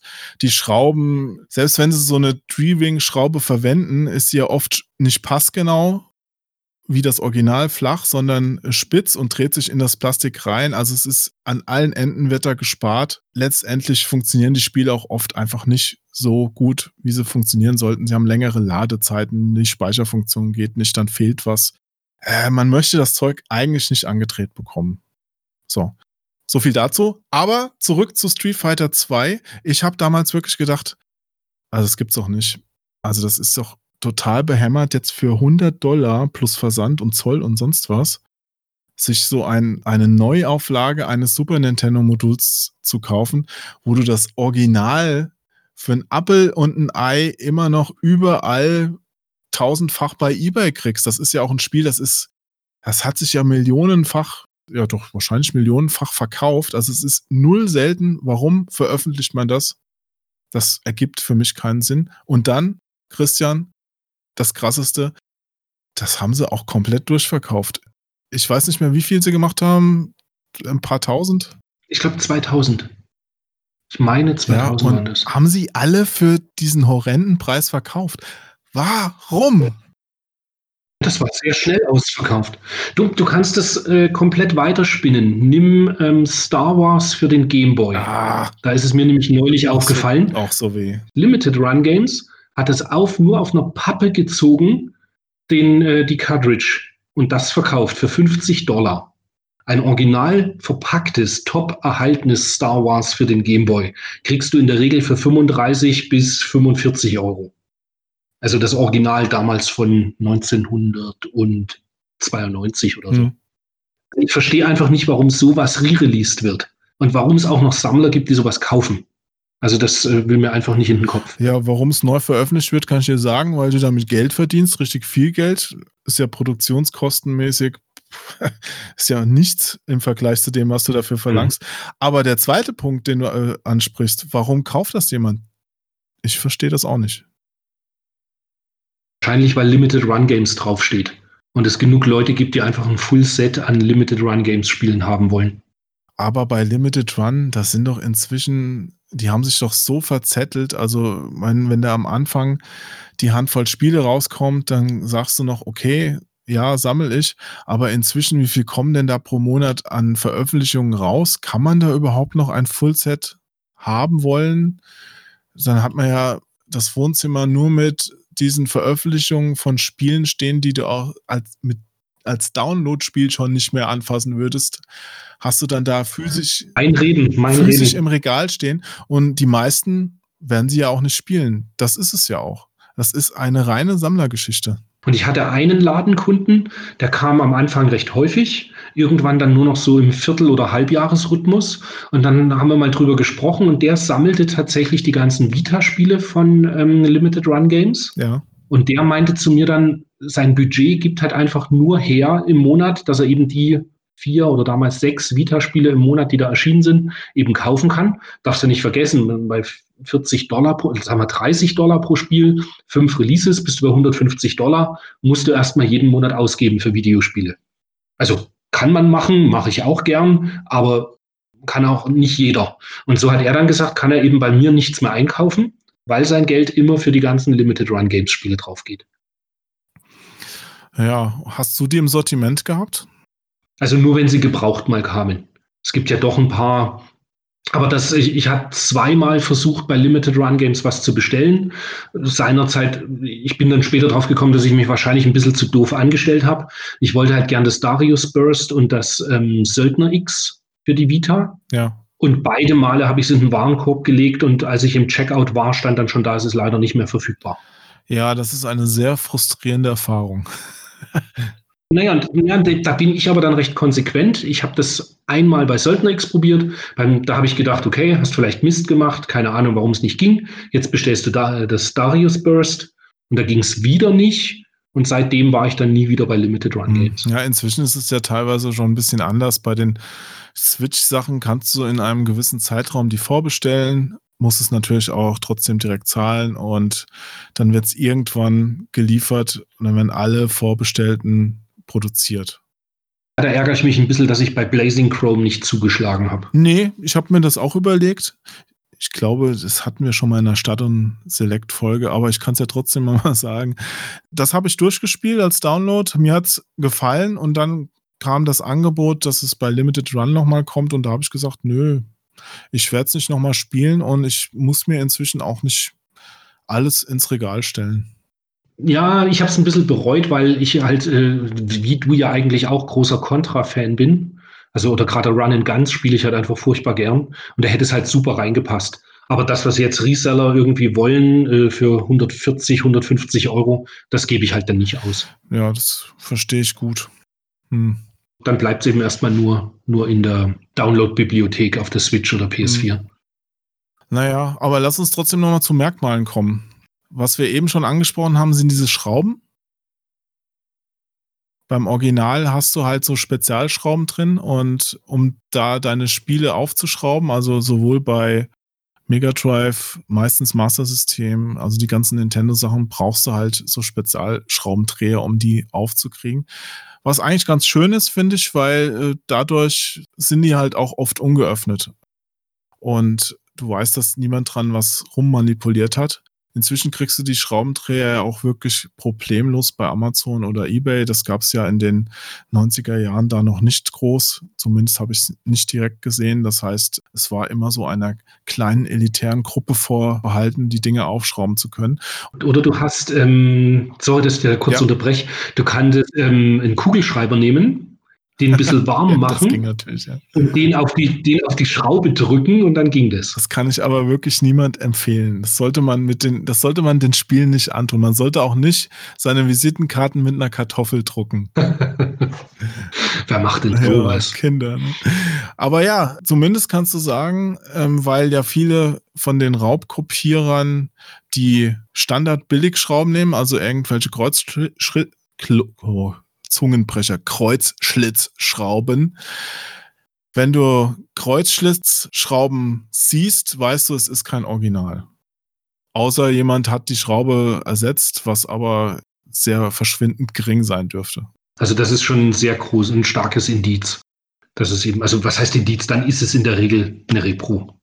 Ja, kann man sagen. Also nicht immer, nicht jede Raubkopie hat Kreuzschlitz, Manchmal gibt es auch welche, die wirklich so billige Versionen der Spezialschrauben verwenden mit diesen Sternen und äh, Treewing. Aber jede, die einen Kreuzschlitz hat, kannst du eigentlich von ausgehen, das ist eine Raubkopie. Und dann zu Zeiten von PlayStation 1 und, und wo eben dann Disk-Versionen kamen, da war es ja eh ganz leicht rauszufinden, weil du, ja. also sie liefen halt nicht, wenn dein Gerät nicht modifiziert war. Und ähm, du hast gerade bei PlayStation 1, da gab es, glaube ich, keine, also die gepressten Versionen, die es gab, waren ja alles dann die sogenannten Silberlinge. Also die gab es ja aus Hongkong und Taiwan in Massen, die halt eben nicht so schön schwarz wie die PlayStation 1 Discs alle waren, sondern eben glänzend. Also zumindest in Deutschland die PAL-Version. Äh, bei den japanischen Spielen war es ja dann auch äh, silber, ne? PlayStation 1. Ja, waren da nicht auch silberne? Sind alle schwarz. Alle schwarz? Hätte ich vorher noch mal gucken sollen. Bin ich mir, also, nee, bin ich mir eigentlich ganz sicher. Hey, warte mal, ich stehe mal kurz auf, das muss ich jetzt mal nachgucken. Sekunde, ja, ich guck mal kurz.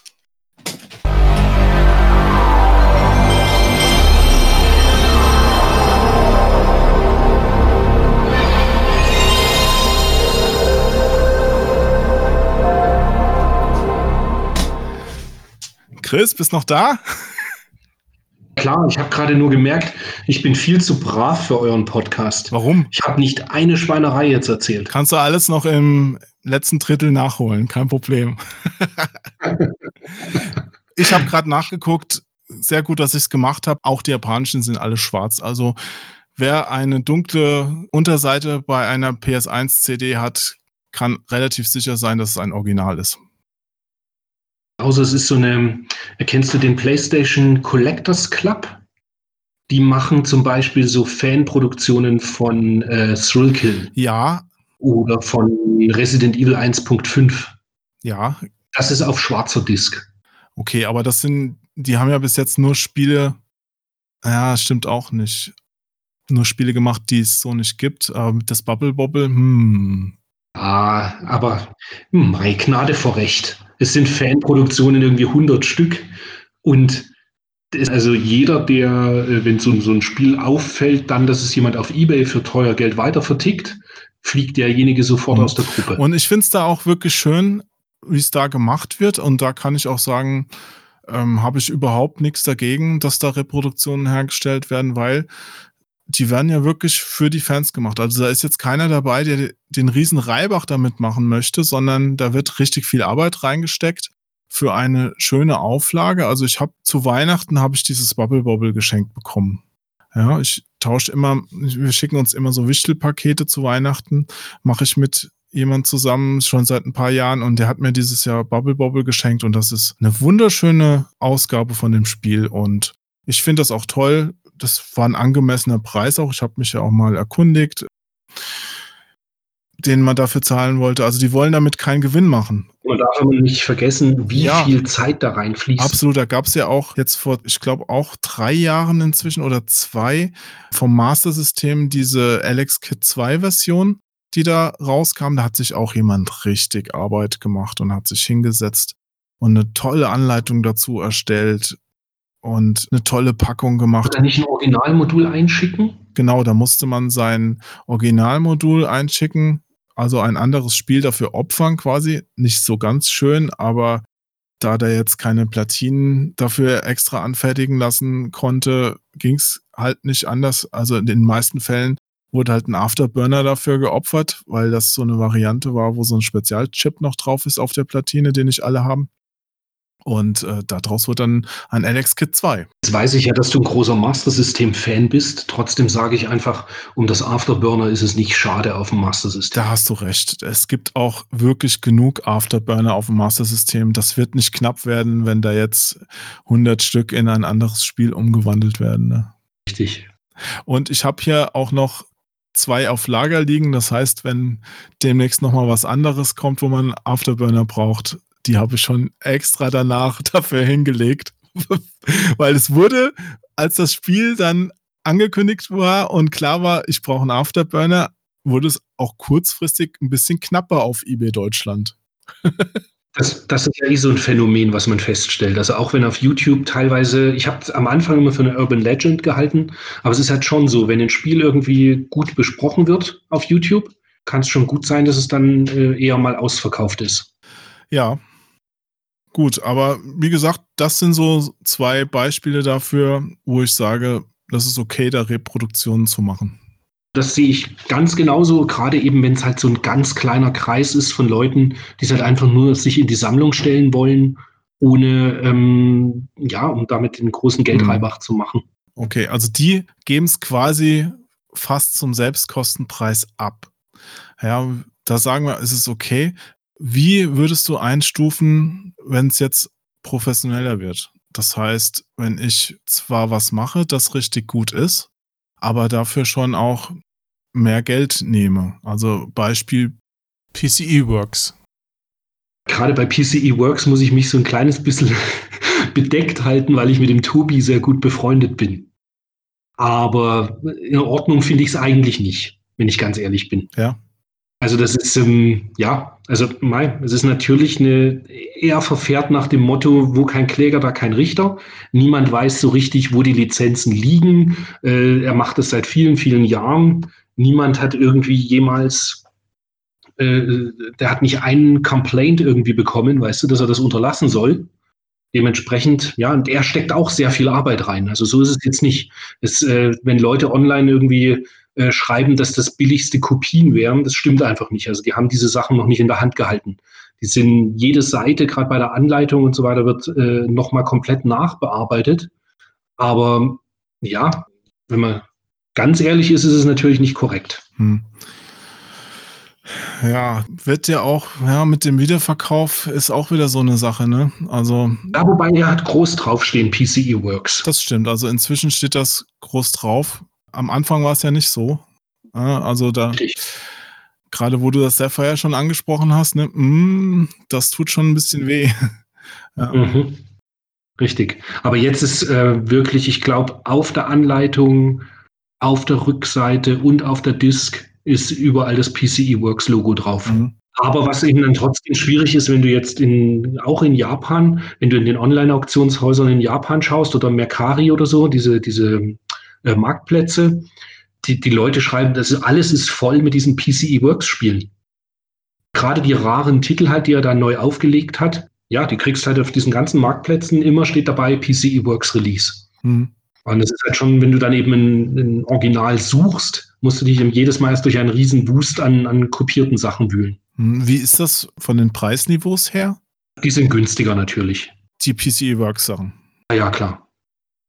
Also du kriegst halt dann einen, einen ähm, Sylphia zum Beispiel, was halt so ein fast 500 Euro Titel ist, kriegst du dann halt trotzdem halt für, ich glaube, 50 oder 60 Euro.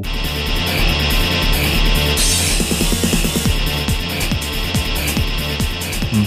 Aber man muss sich natürlich trotzdem schon ein bisschen informieren, weil wenn ich jetzt ein bisschen blauäugig vielleicht als Sammler, der vor 20 Jahren aufgehört hat, aktiv da zu schauen, was es gibt, da gucke, dann sehe ich sowas und das ist ja wahnsinnig professionell aufgemacht. Und wenn ich jetzt nicht weiß, dass PCE Works jetzt nicht irgendein Publisher ist, also wenn ich denke, das ist vielleicht ein Publisher, dann denke ich, das ist eine offizielle Veröffentlichung, aber im Grunde ist es ja so, ja, wie du sagst, es ist weder von irgendeiner Stelle abgesegnet oder erlaubt worden. Ne? Also es ist ein, ein ziemlich wackeliges Geschäftsmodell, aber für den Tobi scheint es zu funktionieren. Ja, ist die Frage, gönnt man da die Gewinne? Ne? Weil es ist ja nichts so wie jetzt ein Bubble Bobble oder Alex Kid 2, wo dann am Ende vielleicht derjenige, der es produziert hat, noch drauflegt, sondern ja, das wird alles professionell hergestellt und entsprechend auch damit gerechnet, dass man davon ja leben kann quasi. Ne? Es ist ja tatsächlich ähm, ein, ein, richtiges Gewerbe. Also er macht das nicht irgendwie äh, hobbymäßig, sondern das ist halt ein richtig äh, mit einem Angestellten und äh, richtiges Business. Hm. Ohne dass es jetzt so ist, dass er damit unfassbar reich werden würde. Also, also wir reden immer noch von PC Engine Spielen. reich, ich verstehe. nee, aber du weißt, wie ich meine. Es ist jetzt nicht so, äh, er verkauft jetzt nicht ähm, Resident Evil für PlayStation 4. Weißt du, wo er extrem ja. viel absetzen könnte von der Kopie, sondern vielleicht verkauft er von so einem PC Engine Release, keine Ahnung, 200 Stück. Schätze ich jetzt mal.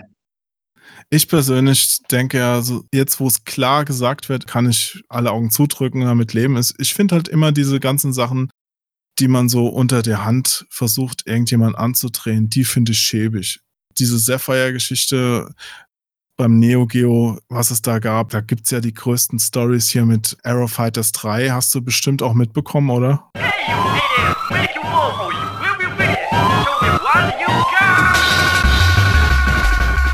wollte vor uns schon drauf zu sprechen ja. kommen. Das, das war ja auch der Wahnsinn. Hammer. Ja, ja. Also das war so der größte Scam, den ich mir irgendwie bei Neo Geo vorstellen konnte. Ja, also ganz kurz zusammengefasst für euch, liebe Zuhörer, Zuhörerinnen und sonstigen Mitwesen. Aero Fighters 3 ist ein Shooter von Videosystem. Ich habe es eben schon erwähnt, am Neo Geo wird gerne gesammelt, besonders die Heimausgaben der Spiele und bei amerikanischen Fans natürlich auch die englischen Heimausgaben der Spiele. Und von dem Spiel gibt es keine englische Version, sondern nur eine japanische. Und manche, also würden sich dann halt gerne noch die englische ins Regal stellen. Und plötzlich ist die einfach mal so aufgetaucht. Sah täuschend echt aus. Eine Handvoll Versionen, die ging zu horrenden Preisen weg. Also die man traut sich gar nicht zu sagen, aber es war fünfstellig. 30.000 Dollar, glaube ich, war es. Ja, um den Dreh. Ich habe das auch nicht mehr genau im Kopf. Es haben auf jeden Fall Leute dafür richtig viel Asche auf den Tisch gelegt. Und am Ende kam raus, es war ein professionell angelegter Betrug. Und die haben einfach dieses Spiel selbst produziert, aber so unglaublich gut, dass du jetzt ja, also nur ganz, ganz, ganz schwer. Also eigentlich konntest du nicht sagen, es ist, es ist eine Kopie, weil es gibt ja auch keine Originale zum Vergleich. Du konntest nur sagen, der Produktionswert ist genauso hoch wie ein Original von SNK damals. Du konntest es nicht mehr auseinanderhalten. Im Grunde kam es noch raus, weil ein paar Leute, die involviert waren, sich dann doch verquatscht haben. Und ja, also so Sachen sind dann natürlich nicht mehr grenzwertig, die sind schon kriminell. Und da hat man aber dann doch das Gefühl, also gerade im Neo Geo Forum habe ich das halt so ein bisschen mitverfolgt. Es gibt halt dann doch ein paar Leute, die wollen halt einfach die Geschichte dahinter, die ihnen da aufgetischt wird, wollen sie halt einfach glauben. Ja. Weißt du, und, und jedem ist aber so klar, sorry, es taucht nicht auf einmal ein Karton mit 15 Spielen auf von einem Titel, der nie veröffentlicht ja. wurde beim Neo Geo einige Sachen. da gibt es ja Urban Legends ohne Ende und ein paar davon stimmen sogar. Ja, also Kisune Encounter gibt es ja auch ganz offiziell. Ja, es gibt wirklich eine Euro-Fassung davon. Und auch nur ein paar Handvoll, weil die offenbar auch wieder zurückgeschickt wurde, wie du es eben gesagt hast, der Rest. Ja. Also man wollte es dann auch glauben. Und wie gesagt, wenn ich eine Platine mir sogar angucke, wo ich feststelle, Sogar die Lötstellen sind maschinell gefertigt. Der wurde nichts von Hand gelötet. Das ist alles, es sieht perfekt aus. Also man kann es nicht auseinanderhalten. Wirklich Wahnsinn. Also, und ich glaube, drei oder vier Stück sind ja auch verkauft worden von dem Aero, Aero Fighters 3. Ja, ja, und ich glaube, da hat keiner sein Geld zurückbekommen. Es ist widerlich. Das ist genauso wie die ganzen professionellen Kopienverkäufer auf eBay. Nach dem Artikel zum Beispiel, den ich jetzt auf Patreon veröffentlicht habe, den äh, findet ihr, wenn ihr auf der Patreon-Seite von Kronk schaut und mal nach Bootlegs guckt. Ich habe den veröffentlicht, sag mal das Datum 21. April, dann findet ihr den auf jeden Fall. Darauf hat sich auch jemand gemeldet, der mich gefragt hatte, hey, wie sieht das aus? Ähm, hier bei eBay diese N64-Spiele, das sind dann auch Kopien und ich gucke mir das an und ja, es sind auch Kopien, weil da so ein Händler, da kannst du alle möglichen N64-Spiele bestellen, auch seltene. Der hat alles quasi da. Du kannst Mengen, wie du willst, bestellen. Da steht dabei brandneu und Lieferung aus China. Und das sind auch so zwei Indizien bei Online-Verkäufen. Wenn da steht, es ist neu und aus China, kannst du dir sicher sein, es ist kein Original. Also da kannst du dir wirklich hundertprozentig sicher sein, ja. Wenn es dann noch seltene Spiele sind, so wie ein äh, Conker's Bad Fur Day oder sowas, dass du dann für, ich weiß nicht, was der nimmt, 20 Euro oder so um den Dreh oder irgend sowas wahrscheinlich, hab jetzt nicht geguckt. Da, das, das ist nicht möglich. Ja, das Spiel ist mit eines der teuersten am N64. Das kriegst du für den Preis nicht. Das ist ja dann, naja, da ist es zumindest nochmal wo du sagen kannst, okay, zumindest nimmt er jetzt nicht übermäßig viel Geld, aber das kaufen dann ja andererseits wieder Leute aus Deutschland, vielleicht sogar unwissentlich, dass es eine Kopie ist, man weiß es nicht, und die sehen dann irgendwann, ach krass, das wird so hoch gehandelt, das habe ich ja, ich verkaufe es weiter an den nächsten, je nachdem, wie professionell das dann gemacht ist, wie der Aufkleber aussieht dann wird es im nächsten als ein Original verkauft und ja, da haben wir den Salat wieder. Genau das ist eben das Problem mit den Repros.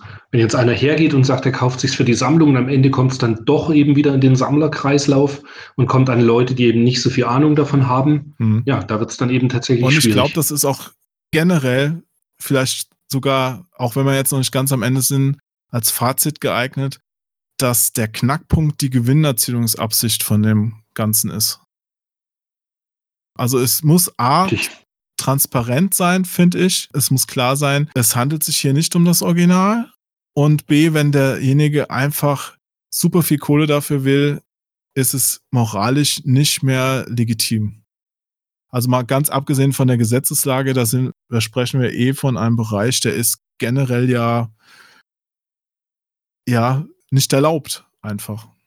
Aber auch da hast du wieder den Fall, zum Beispiel, wenn du, ich hatte es ja als Händler eine Zeit lang, dass du eben Nintendo dann auch äh, ja. aktiv anschreiben konntest. Hey, die Spiele da, die werden die ganze Zeit über eBay vertickt und das sind alles Kopien. Es interessiert mhm. aber tatsächlich bei Nintendo niemand.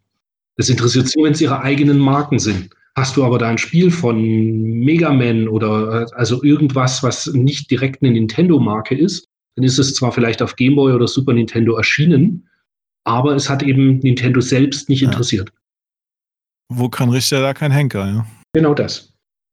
Deswegen kommen die damit ja durch, dass sie eben in China die Sachen bestellen und äh, dann weiter veräußern. Also lohnt es sich gar nicht, sich darüber aufzuregen, soll man es einfach als gegeben hinnehmen und keine Spiele da mehr kaufen generell und sagen, okay, äh, ich kaufe nur noch von Leuten, die, denen ich hundertprozentig vertrauen kann und den Rest blende ich aus? Oder was würdest du da empfehlen? Hm, ich sag mal so, es ist gut, Aufklärungsarbeit da zu leisten. Und vielleicht äh, gerade eben auch auf Retro-Börsen ist es eben auch komplett verboten, ähm, Repros zu verkaufen, dass man eben die Leute ein bisschen dahingehend sensibilisiert. Aber es macht mir jetzt auch keine schlaflosen Nächte. Also würde es mir vielleicht machen, wenn ich einen Aero Fighters 3 US gekauft hätte für 30.000 Euro. Wobei, also selbst, da muss man ja sagen, selbst wenn es ein Original gewesen wäre, Leute, die so viel Geld für irgendwas ausgeben können im Spielebereich, die sind ja schon jenseits von Gut und Böse. Das sind ja Leute, die gucken gar nicht mehr auf Geld oder brauchen es nicht mehr gucken. Chris, ich kann mir leider keine Spiele für 30.000 äh, Dollar kaufen. Das geht nicht. Also selbst wenn ich jetzt mehrere Jahre sparen würde, geht das nicht. Im Podcast bin ich hier bitte gelandet. Ja, in dem arme Leute Podcast. nee, also nee, nee, also so so teure Sachen würde ich mir auch niemals hinstellen. Aber du hast ja auch eine große Sammlung, ne? Ah, schon. Also groß ist relativ. Es ist, äh, wird auch ständig umstrukturiert, dass ich dann doch wieder was verkaufe. Das ist eben, weil ich halt das Händlergehen habe. Also wir haben vor ein paar Jahren ein altes Haus gekauft wo halt immer was renoviert wird. Mhm. Jetzt, äh, ich hatte zum Beispiel einen Vampire Killer, also das Castlevania für Mega Drive. Ja. Das brachte irgendwann, ich meine, um die 700 Euro.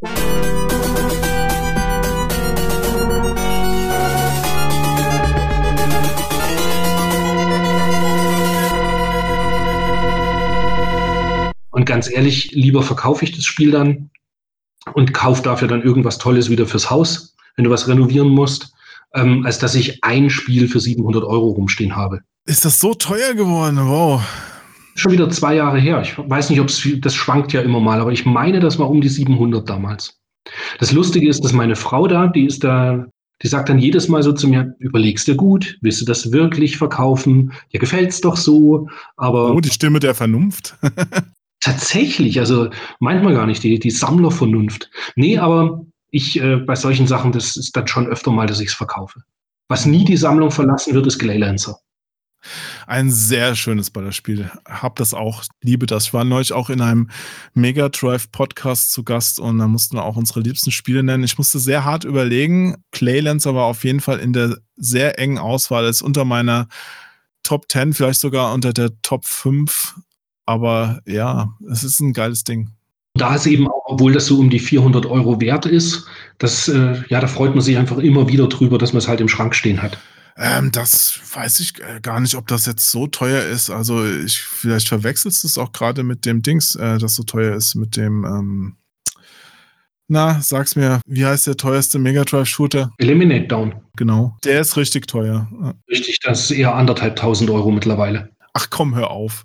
Also das, Ja. das Vampire Killer, da ist wahrscheinlich dann aber auch nur die japanische Fassung so wertvoll. Ja, ja, Weil, die japanische. weil die deutschen PAL-Fassung, äh, damals ja noch wirklich blöd, weil langsamer laufend, die kriegst du ja schon günstiger. Wobei es jetzt auch nicht mehr hinterhergeworfen ist. Gerade sagen, günstig ist da auch relativ. Ich glaube, knapp dreistellig sollte es sein, so 120 oder so. Aber überleg mal, wenn du ein neues Spiel kaufst, legst du ja auch 70 Euro auf den Tisch. Und da sind die meisten Retro-Spiele ja durchaus noch im Rahmen. Ja, also selbst wenn ich jetzt 70 Euro für ein, ein Mega Drive-Spiel ausgebe, dann ist das ja schon eins in der gehobenen Preisklasse. Das sehe ich ganz genauso. Ich hatte genug Kunden, die haben quasi jede Neuerscheinung für PlayStation 4, die sie irgendwie interessiert haben, gekauft. Und jedes Mal halt 65 Euro.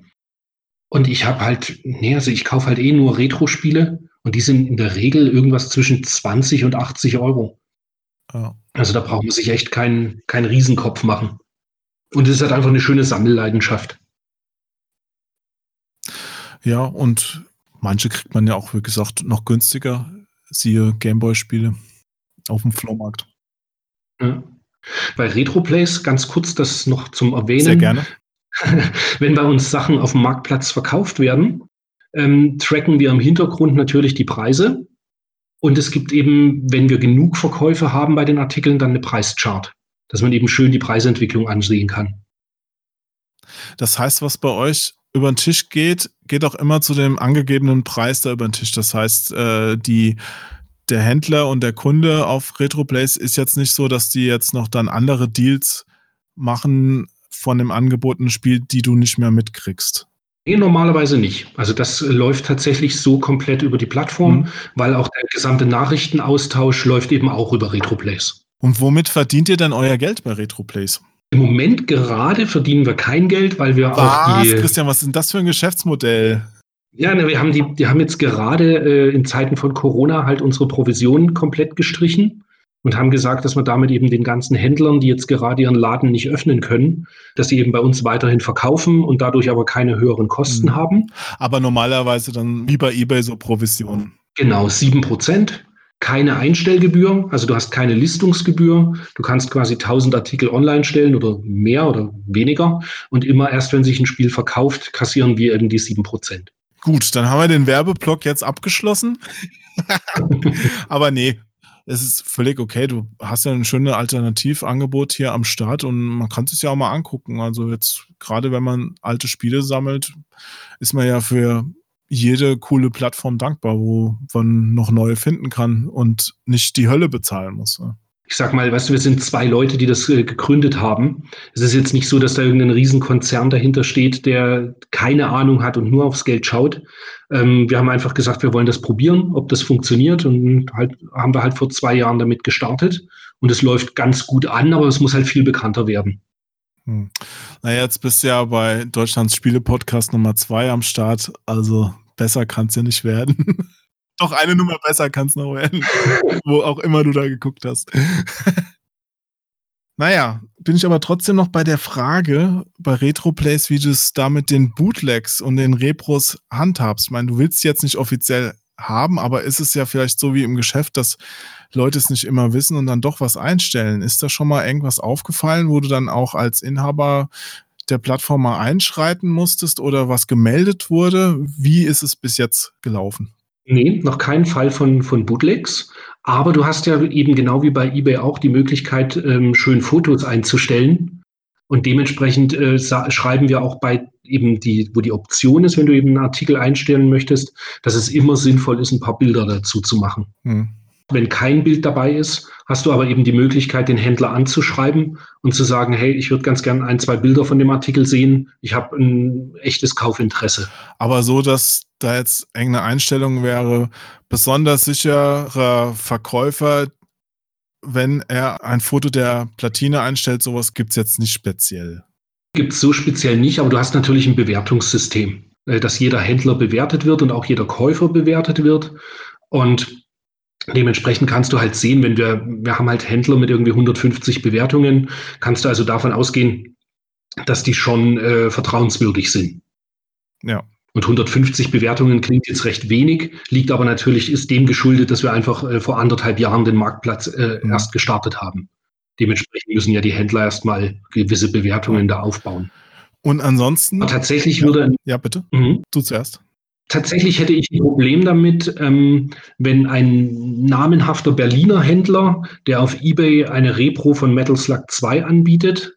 Ha, also so ich weiß, ich weiß, wie du meinst. Du kommst ja aus der Gastro und da passt der Name ganz gut, ja. Aber ähm, das würde tatsächlich bei uns, also das Angebot erst rausfliegen und dann würde auch der Händler einen Strike bekommen und über kurz oder lang würde halt der Händler rausfliegen. Ja, ich verstehe auch nicht, wie man als großer Händler sowas machen kann. Schlecht für die Reputation. Also das würde ich auch nicht machen. Absolut. Man weiß, dass es kein Original ist und äh, ja, wenn man jetzt nicht auf einer Stufe mit so einer China-Klitsche stehen möchte, dann macht man es doch einfach nicht. Was vielleicht sein kann, ist ja, dass es angekauft hat oder angedreht bekommen hat und jetzt eben nur noch loswerden möchte. Das ist bestimmt auch so. Ich, ich denke mir, das wird schon so gelaufen sein, aber die Information, dass es kein Original ist, liegt ja inzwischen vor und man kann da ja auch reagieren und sagen, ja, haben wir Scheiße gebaut, wir haben es angekauft, aber es ist Murks, wir nehmen es raus. Aber stattdessen wird es immer noch zu einem horrenden Preis angeboten. Ich weiß nicht, habe nicht mehr geguckt, ob das immer noch der Fall ist, aber es war eine ganze Zeit lang auf jeden Fall online so zu sehen. Ich bin durch Zufall draufgekommen, weil ähm, der, der meinen Laden gekauft hat letztes Jahr, als ich Nippon Dreams verkauft habe, ist er ja übernommen worden von Funtainment. Funtainment ist eigentlich ein Brettspieleladen in München und der hat halt eine zweite Filiale aufgemacht und bietet dort eben weiterhin Videospiele an. Und ich bin mit ihm immer noch in Kontakt. Und der hat ein Metal Slug 2 angeboten bekommen ähm, und wollte halt wissen, da, da war er sich total unsicher, was er halt im Ankauf zahlen soll.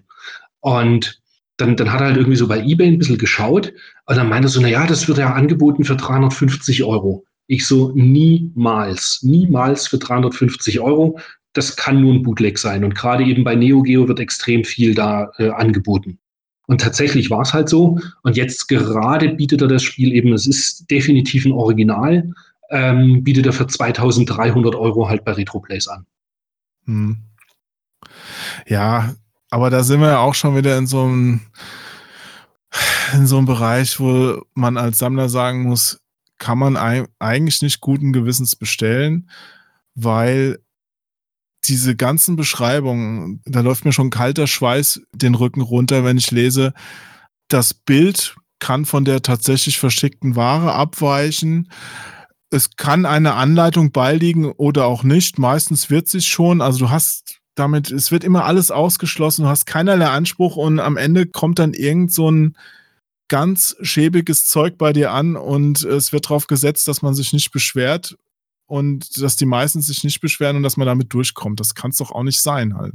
Gerade der Berliner Händler auf Ebay, gell? Der, der so einen Text drin hat, glaube ich. Ja, da passiert das auch gerne, ja. Ich bin aber auch schon auf, bei Amazon bei diesen ganzen, ähm, da gibt es ja auch diese Second-Hand-Händler mit Zocks und äh, Medi-Mobs und wie sie alle heißen. Ja, da ist es auch so, dass da was angeboten wird und ich habe mir da auch mal ein äh, Master System Spiel bestellt. Ja, guter Zustand. Ja, kommt an, Anleitung fehlt. Das Insert, also das Cover, das da eingelegt ist in der Plastikbox, war total zerfleddert. Ja, und ich denke mir so, boah, ja gut, es war jetzt vom Preis her noch günstig, aber das hätte ich mir ja nicht gekauft. Was kannst du machen? Wenn du es reklamierst, sagen sie, ja, schicken sie es uns zurück. Äh, am besten erst noch auf eigene Kosten. Manchmal kriegst du das Label. Aber du hast auf jeden Fall immer Stress damit und die meisten Leute werden sich einfach sagen, ja, okay, hier, egal, ich behalte und äh, lasst mich in Ruhe. Diesen YouTube-Kanal, da hat einer Amazon Marketplace Roulette immer gemacht und hat einfach äh, Super Nintendo, Mega Drive, Master System immer Spiele, wo gar nichts in der Beschreibung drin stand, bestellt. Okay. Wenn sie halt günstig waren. Okay. Dann hat er das immer gefilmt, was dann eben ankam. Ob dann nur ein loses Modul ankam und teilweise hat er aber auch echt Glück gehabt und dann kamen die Sachen halt in wirklich richtig guten Zustand an und waren vollständig. Hm. Na gut, dann hat er Glück gehabt. Also ich finde ja immer, Transparenz ist das, was zählt. Also einfach Einfach sagen, was Sache ist. Wenn was kaputt ist, sagen. Wenn was fehlt, sagen. Wenn ich vielleicht was ersetzt habe bei einer Packung oder so, dazu sagen. Es schadet doch nicht und am Ende sollen doch auch die Käufer zufrieden sein. Es muss ja jetzt nicht jeder auf seinen größtmöglichen Vorteil bedacht sein. Ja, natürlich bist du als Verkäufer äh, wirst du vielleicht demjenigen dann nicht auf die Nase binden, was die Superschwachstellen sind, aber man kann ja das, was gesagt werden muss, und ich finde, solche Sachen, wenn die Anleitung fehlt, muss dazu gesagt werden, kann man doch machen. Da muss man doch nicht irgendwie am Ende behaupten, ja, der gute Zustand bezieht sich nur darauf, dass das Modul läuft. Was ist denn das für ein Schwachsinn, ne? Das ist zum Beispiel bei uns dann auch anders geregelt. Wenn du, du kannst immer, also du kannst beim Einstellen des Artikels ähm, setzt du Häkchen, ob die Anleitung dabei ist, ob das Modul dabei ist, ob die Verpackung dabei ist. Und danach kannst du dann eben auch deine Suche filtern. Ja, das ist. Du kannst dann danach filtern, dass du sagst, du möchtest ausschließlich komplette Artikel und dann kriegst du auch nur die kompletten Artikel angezeigt. Mhm.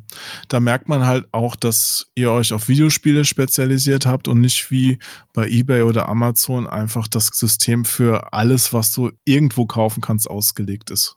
Richtig, und genau deswegen denke ich auch, dass das über kurz oder lang eben erfolgreich sein wird unter Videospielern. Weißt du, ich habe ja selbst äh, 16 Jahre Online-Shop-Erfahrung. Ich wusste also zu Beginn, als wir das gestartet haben, was ich alles an anderen Plattformen vermisse. Hm.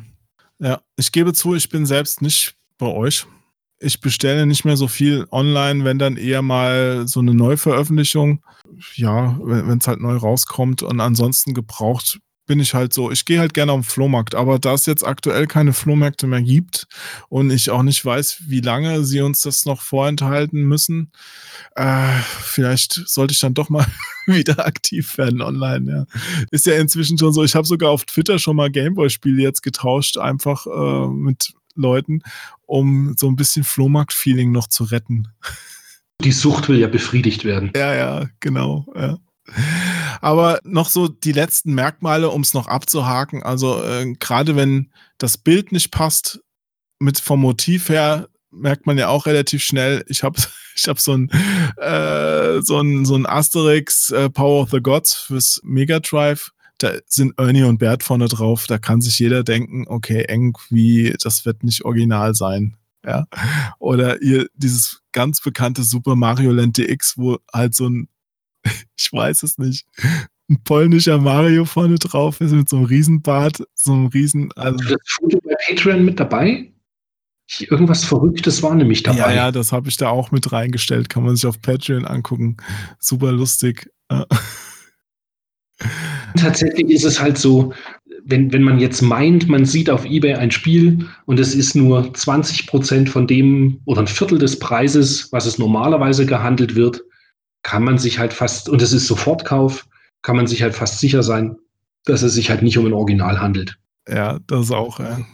Und so ein Mario mit einem riesen Zinken und so einem toten Marder unter der Nase, da weiß man auch sofort, das ist kein Original. Das hätte Nintendo nicht so rausgegeben. Oder wenn die Motive verzerrt sind, was ich eben schon gesagt habe. Oder der Druck ist total blass und ein seltsamer Ausschnitt. Bei den Game Boy Advance Spielen, die ja super oft kopiert worden. Also ich glaube, es gibt keine Plattform, wo ich mehr Kopien gesehen habe als für Game Boy Advance. Da ist es auch immer sehr auffällig, wenn dieses amerikanische Altersfreigabe-Logo von der ESRB drauf ist, muss man immer schon vorsichtig sein hierzulande, weil die ganzen Raubkopierer sich auch an den amerikanischen Vorbildern orientieren und das gerne mit draufpacken. Also das US-Logo auf GBA-Spielen ist auch in der Regel immer ein Indiz dafür. Das war auch bei mir im Laden mit das Erste, was ich den meinem Angestellten gesagt habe seinerzeit. Wenn er GBA-Spiele ankauft, immer darauf achten schon mal, ob das US-Logo drauf ist. Ja, es ist nicht nur bei GBA, also die Raubkopierer vom N64 machen das auch sehr gerne in Amerika sehen die ja so aus, aber da haben sie meistens auch ein anderes Motiv oder einen besseren Druck. Und also man sollte auf jeden Fall misstrauisch werden, wenn man das sieht. Gerade hier in Deutschland auf dem Flohmarkt ein GBA-Spiel mit so einem E drauf oder so. Äh, wahrscheinlich nicht original, ja. Da kann man dann aktiv werden, wenn man es genau wissen will und sucht nach der eingeprägten Nummer. Die ist nämlich dann auf keinen Fall drauf. Oder äh, das Qualitätssiegel ist nicht echt. Ja, wenn man es ganz genau wissen will, äh, die Nummer überprüfen von dem Modul. Jedes Modul hat eine eigene Nummer, die kann man auch googeln und dann muss man das Spiel finden. Und dann sieht man auch, wie es richtig aussieht. Ja. Also da gibt's jede Menge guter Indizien, auch bei den Schriftzügen, die vorne und hinten drauf gedruckt sind, also nicht gedruckt, das sind ja, die sind ja in so einer Reliefschrift und die kriegen die Kopierer auch nicht so gut hin. Deswegen, da gibt's auch bei den alten Gamer-Modulen gibt's halt auch diese China-Module, die haben direkt nur Game draufstehen, statt Nintendo Game Boy. Ja. Stimmt, und da ist auch das Plastik, das ist ein bisschen glatter. Ja, das Plastik fühlt sich anders an, es ist nicht so wertig. Die sind auch manchmal vom Gewicht her schon anders. Ich habe so mal auf dem Flohmarkt auch bekommen, so ein Dragon Ball Z und da wusste ich nicht, ist es ein Original, ist es nicht. Ich habe dann zu Hause geguckt, war leider eine Kopie. Aber ich hätte es auch schon merken können, also wenn man es weiß, es ist schwerer. Und das haben einige, dass die einfach schwerer sind, weil die verwendeten Platinen und Chips mehr auf die Waage bringen bei dem alten Gameboy zum Teil. Ja. Also wenn du einen hast, ein Modul hast, wo du schon denkst, äh, irgendwas ist komisch, Finger weg. Ich hatte eher das Gefühl, dass die ähm, bei Super Nintendo die Repros, dass die viel leichter sind. Das stimmt, weil die kleinere Platinen verwenden. Das hast du auch bei den ganzen China-Bootlegs vom Neo Geo. Die haben halt statt der coolen zwei Originalplatinen haben die oft nur so abgespeckte Varianten davon eingebaut. Also dieses, die Gelbsau zum Beispiel, ja, wo da so, was war das, 150 in 1 Spiele drauf sind, die verwendet hat nur so ein Sammelchip statt der vielen Einzel-ICs. Ja. Und da wiegt es dann halt auch weniger. Beim Super Nintendo sehr auffällig. Aber da liegt es auch daran, das Plastik ist halt nicht so wertig. Es ist halt billigeres Plastik, teilweise, wenn du es gegen das Licht hältst, transparent. Das bringt halt auch weniger auf die Waage wie gesagt, diese Schriftzüge vielleicht einfach als Referenz ein Originalmodul einstecken haben, das ist am einfachsten, ja, und dann kannst du gucken, ah, Nintendo hat immer den gleichen Schriftzug verwendet.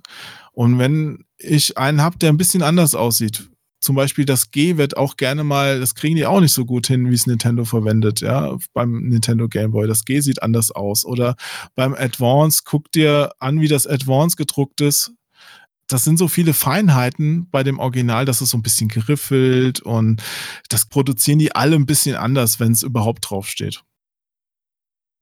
Mittlerweile ist eben, wie wir es vorhin schon mal angerissen hatten, also ich glaube, ähm, es wird jetzt nicht mehr extrem viel, ja, wobei, jetzt wo ich es gerade sage, merke ich, dass ich eigentlich Schmarrn erzähle, weil wenn du bei AliExpress schaust, das ist halt voll mit mit äh, Gameboy-Spielen noch in, in Massen eben und jedes Spiel, nicht nur die teuren. Es ist tatsächlich, ähm, ja, es ist halt ein Riesenproblem.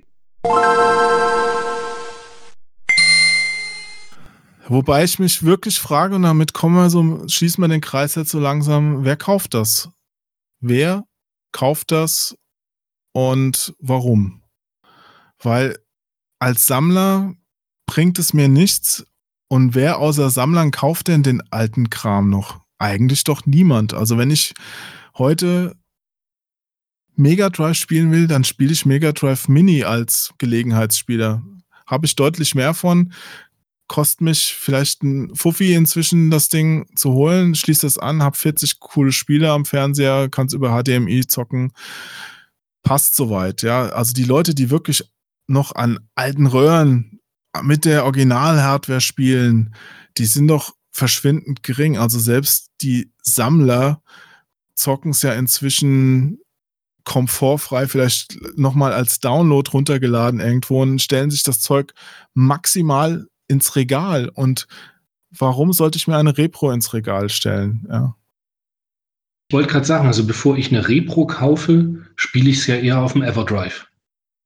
Oder so dieses Modul, wo du eine SD-Karte mit den jeweiligen Spielen halt reinpacken kannst. Ja. Aber tatsächlich, also bevor ich jetzt ein Repro-Spiel mir hinstelle, also das hat wirklich gar keinen keinen Wert für mich. Ja, es läuft halt auf Betrug am Ende raus, weil du irgendjemand neppen willst, dass er denkt, er kauft was Originales, was es gar nicht ist. Das Einzige, was ich da jetzt noch spannend finde, ist halt die Frage, ab wann ist es denn eine Reproduktion? Hast du dir das schon mal gestellt? Hm, Wir reden ja hier komplett über immaterielle Werte. Es ist ja nicht so, dass wir jetzt Äpfel als Birnen angeboten bekommen, sondern wir bekommen ja irgendwas angeboten, das hat irgendjemand definiert als, das ist das Original, das ist vom Hersteller. Aber wie es schon in den 80er Jahren war, ist es ja teilweise auch schwimmend, die Grenze. Also ab wann ist es denn bei einem Spielhallenspiel ein Bootleg gewesen? Wenn der, Hersteller, der japanische Hersteller seinem europäischen Distributor erlaubt hat, ja, hier, ihr dürft das Spiel in, in Europa rausbringen und der hat seine eigenen Platinen zusammengeschraubt, ohne das Herstellerlogo von Japan, dann war es ja trotzdem ein Original. Aber wenn der jetzt weiterschraubt oder jemand anderes noch was einbaut, ist es dann immer noch ein Original, wenn jetzt jemand anders ein EEPROM brennt und draufsetzt, damit es wieder funktioniert, weißt du? Mhm, Aber ich glaube, das ist eben sehr arkadisch speziell. Also ich glaube, bei Videospielen, jetzt so, so Home-Videospiele, kannst du es ganz klar abgrenzen. Es gibt einmal das Original, was verkauft wurde und entweder halt in den jeweiligen Märkten, also Asien, USA, Jap äh, USA, Europa und alles, was dann eben mit einer nachgedruckten Anleitung und nachgebastelten Modul ist halt dann einfach nicht mehr das Original. Es gibt ja seltenst den Fall, dass dann Module eingeschickt wurden und irgendwie andere EPROMs draufgelötet wurden, weil irgendwo ein Bug im Spiel war oder so. Das findet ja fast nicht statt. Hm, Aber dann nimm halt den Sticker. Ja, gut, ja. Oder hier, da äh, hat mir ein guter Freund erzählt im Klamottenbereich, da kenne ich mich nicht so aus, aber der hatte mir da von einem gewissen Dapper Dan erzählt. Sagt dir der was? Das sagt mir gar nichts. Der hat in den 80er Jahren ganz viele Bootleg-Shirts hergestellt und die gingen halt, ja, die gingen halt richtig durch die Decke. Also die wurden halt von jede Menge prominenter Leute getragen, so LL Cool J und so, die haben die angezogen, ja. Also der hat halt Louis Vuitton und Gucci und sonst was quasi gefälscht und wurde dann irgendwie Jahre später von Gucci engagiert, dass er mm, so Sachen für die macht. Was ist denn, Natürlich auch. ja, was ist denn da das Original dann? Sind die alten Sachen dann, sind das dann Bootlegs? Weißt du, also, schwierig. weil die, die werden halt super hoch gehandelt, weil die interessant sind. Bei den ähm, Arcade-Postern, die Plakate, die in den Arcades hingen, da gibt es auch diverse Webseiten, die Reprints von den Postern anbieten. Davon ist halt auch keins Original. Hm. Das ist einfach nur so nachgemachte Drucke und eben auch für Preise, wo ich dann sage, weißt du, die, die handeln die Plakate auch irgendwie für 20, 25, 30 Euro. Ja. Das ist halt weit, dass die Druckkosten übersteigt. ja. Also das ist schon auch einfach ein Geschäftsmodell. letztendlich reden wir trotzdem über Nischen, denke ich mal, weil wir haben ja gerade schon gemerkt, die großen Firmen wie Nintendo, die gehen dem Ganzen auch erst nach, wenn sie selbst merken, dass für die wieder Geld drin ist. Und ja, bei den Mengen, die da angeboten werden, wenn er halt so ein, so ein kleiner Repro-Betrüger da jetzt über eBay Kleinanzeigen am Start ist und da seine zehn Spiele verkauft, wahrscheinlich wird er damit durchkommen. Ja. Und deswegen, mich persönlich ist es immer noch die Gewinnerzielungsabsicht. Das heißt, äh, will mich jemand über den Tisch ziehen, damit er möglichst viel Kohle rausschlägt? Oder ist es so cool wie diese PlayStation-Spiele für die Community? Das finde ich okay. Und man muss es mir halt klipp und klar sagen, was Sache ist, und dann ist es okay. Ganz genauso. Aber ich hatte zum Beispiel den Fall bei eBay Kleinanzeigen, das sind halt einfach alles nur gebrannte CDRs und schreibt immer dazu Zweitauflage. Das, Zweitauflage. ja, genau.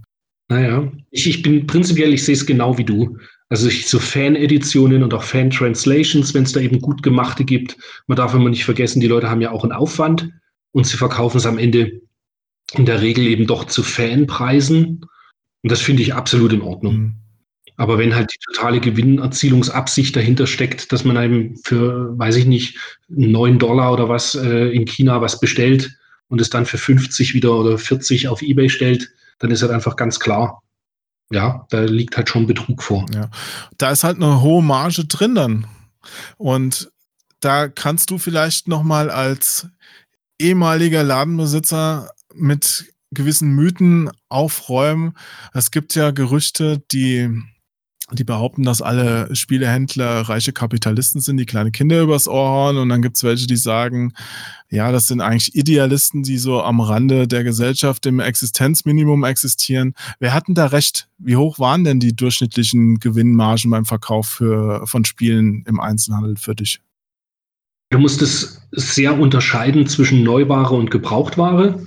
Ja. Es ist tatsächlich so, als die PlayStation 4 rauskam für 400 Euro, hast du an einem Gerät 8 Euro Gewinn gemacht. Hm. Ah ja, aber an den Geräten hast du generell sehr wenig Gewinn gemacht, oder?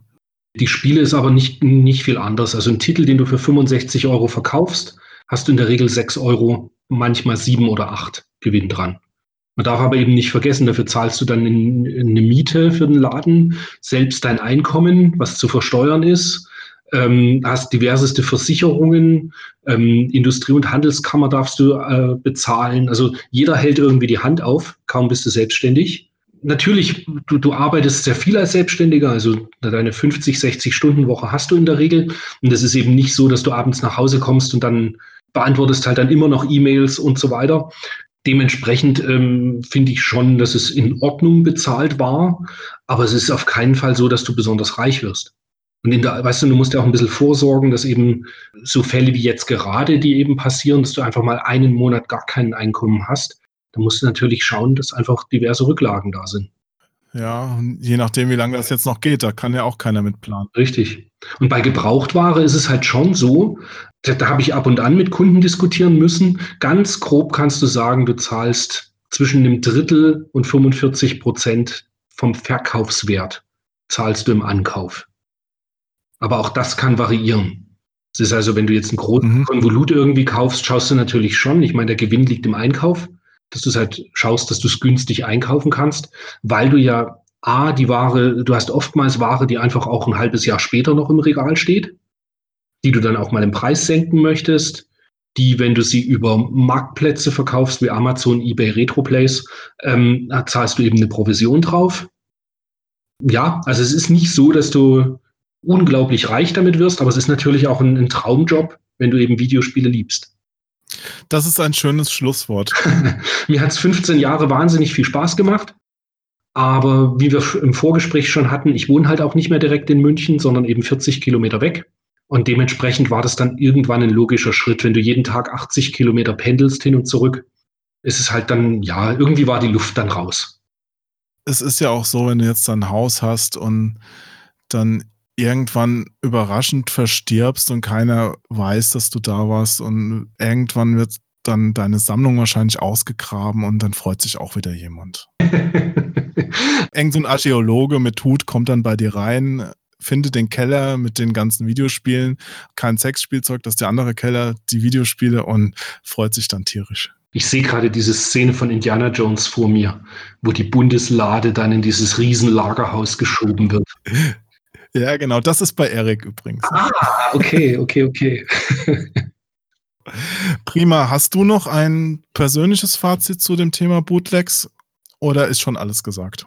Ich finde halt so ein bisschen, jeder muss sich selbst da mit sich selbst im Reinen sein, was er da vertreten kann. Was ich schuflich finde, ist halt eine Gewinnerzielungsabsicht damit. Ganz klar. Aber wenn jetzt einer sagt, er will sich halt nur Repros ins Regal stellen, weil er das ach so toll findet, mein Gott, dann soll er damit glücklich werden. Er soll sie halt bloß nie verkaufen. Ja, ich, ich kann es prinzipiell nicht verstehen, weil ich halt durch und durch Sammler bin. Ich, ich brauche Repros für mich nicht zum Glücklichsein. Ja, ich finde auch, je teurer das Spiel, desto genauer sollte man auch dann drauf achten oder prüfen, dass es das Original ist, weil dann tut es weniger weh. Ja, wenn, ja, wobei ich denke, es tut immer weh, wenn man irgendwie da ja, übers Ohr gehauen wird. Ja, aber ich denke, du kannst eher mal 5 Euro auf dem Flohmarkt verschmerzen, als wenn du jetzt 1000 Euro für das super seltene Super Nintendo-Spiel investiert hast. Eh klar, das ist ganz klar. Am Übrigen, mein, mein teuerstes Spiel, das habe ich seinerzeit, das war so 2016 oder so. Habe ich oh, das, so spät? Mh, habe ich das auf eBay, nee, auf eBay versteigert. Das oh, versteigert, ja. Mega Man X3.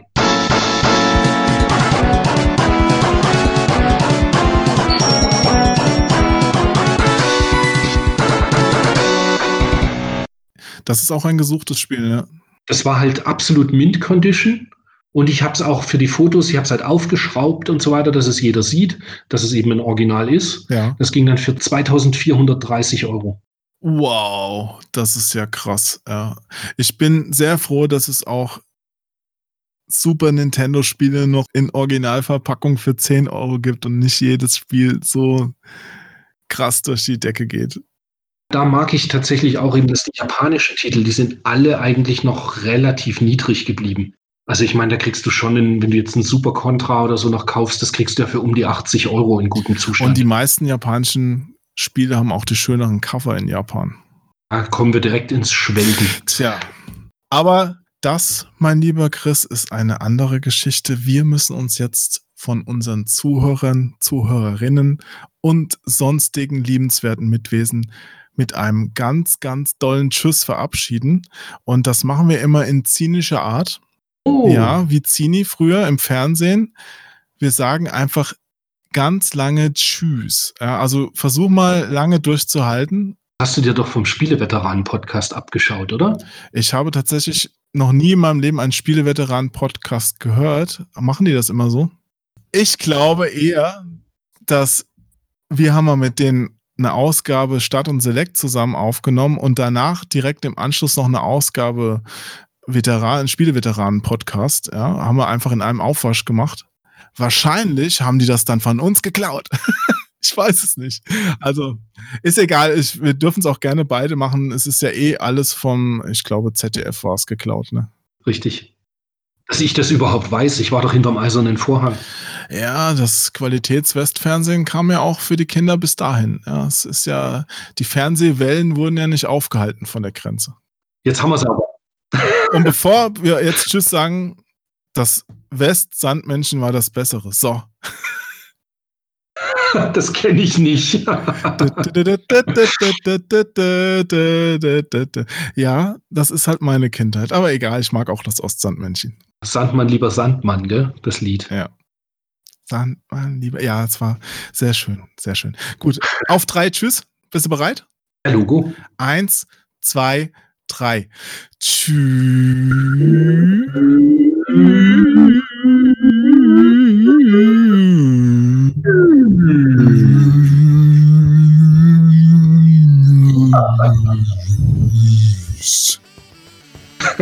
Ich habe nicht durchgehalten.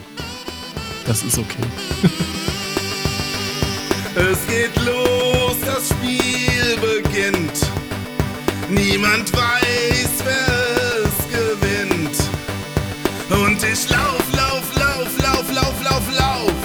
Nimm's mit allen auf.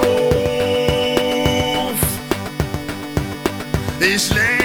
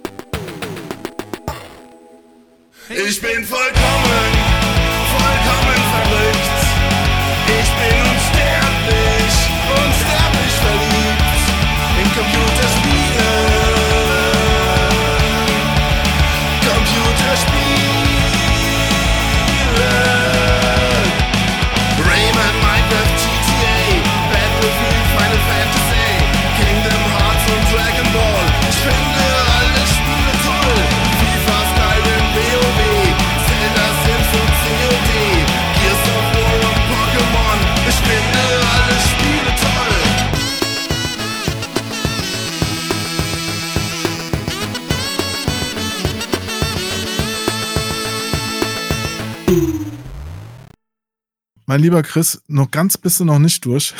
Bei Start und Select lese ich am Ende immer noch ein Märchen vor. Stimmt. Ja, und das darfst du heute mit mir genießen. Ich habe für dich ein japanisches Märchen rausgesucht. Oh, jetzt ist meine Flasche hier runtergefallen. Hoffentlich war die leer. Ein japanisches Märchen, das stammt auch aus dem 5-Minuten-Märchenbuch von Michaela Brinkmeier. Und du darfst es gerne kommentieren, darfst reinreden, Geräusche machen. Du kannst auch schweigen, je nachdem, wie du willst. Ich lese es für dich jetzt einfach mal vor. Freue mich drauf. Es heißt äh, Momotaro.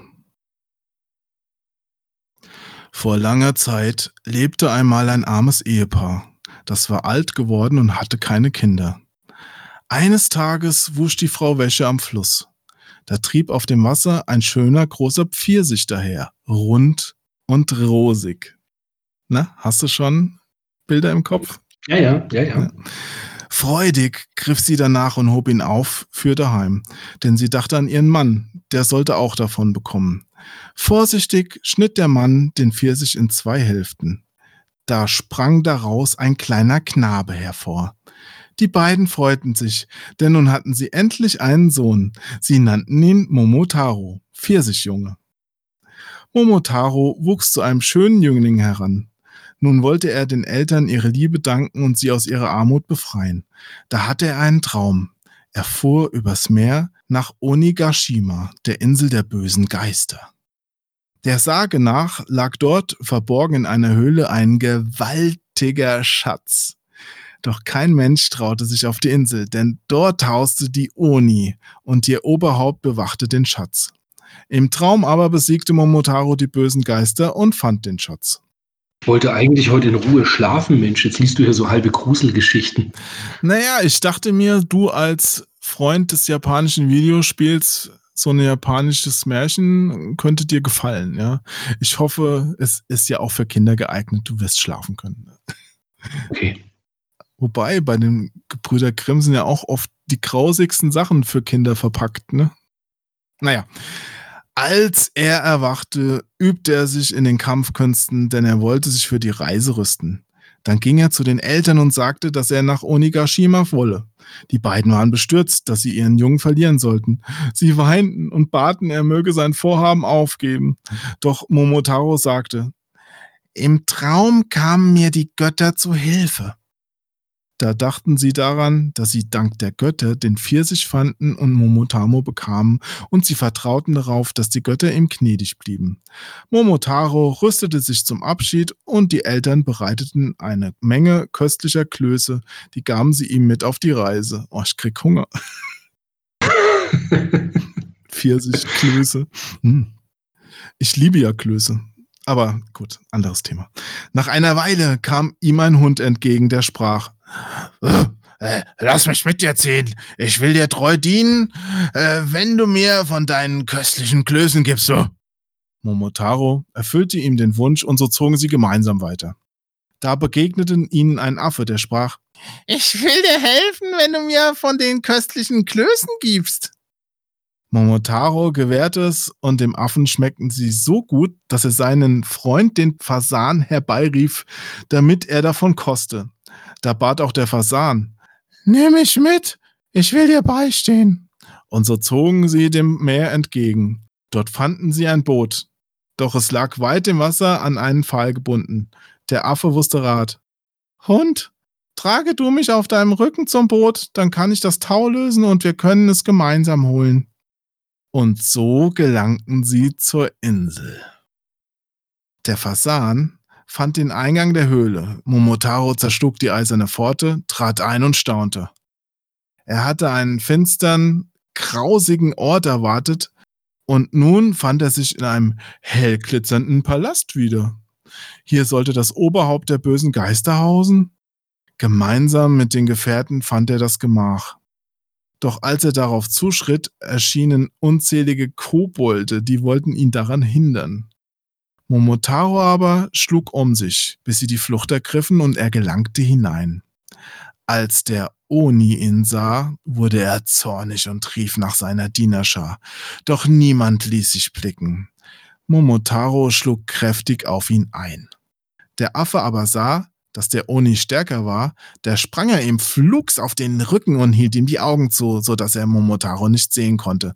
Der Hund biss den Oni in die Beine und der Fasan hielt draußen die Dienerschar fern und pickte jedem, der sich in die Nähe wagte, die Augen aus. Okay. Ja, jetzt wird's doch ein bisschen derbe.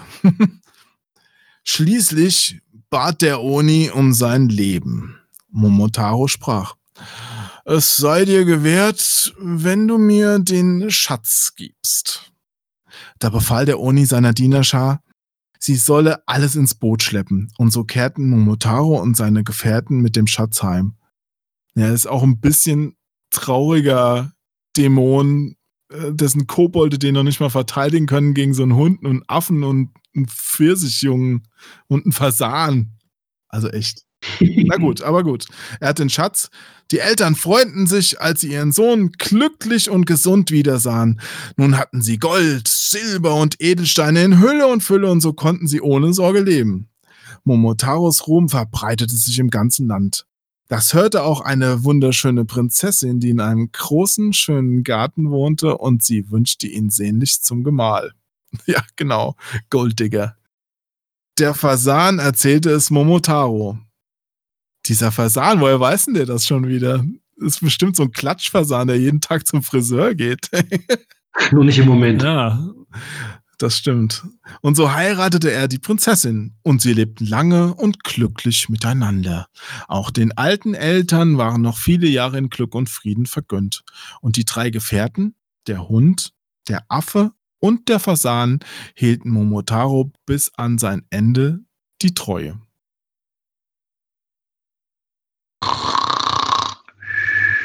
So soll's sein. Eine tolle Geschichte. Schlaf gut, Chris. Du auch. Und vielen Dank. Bis dann.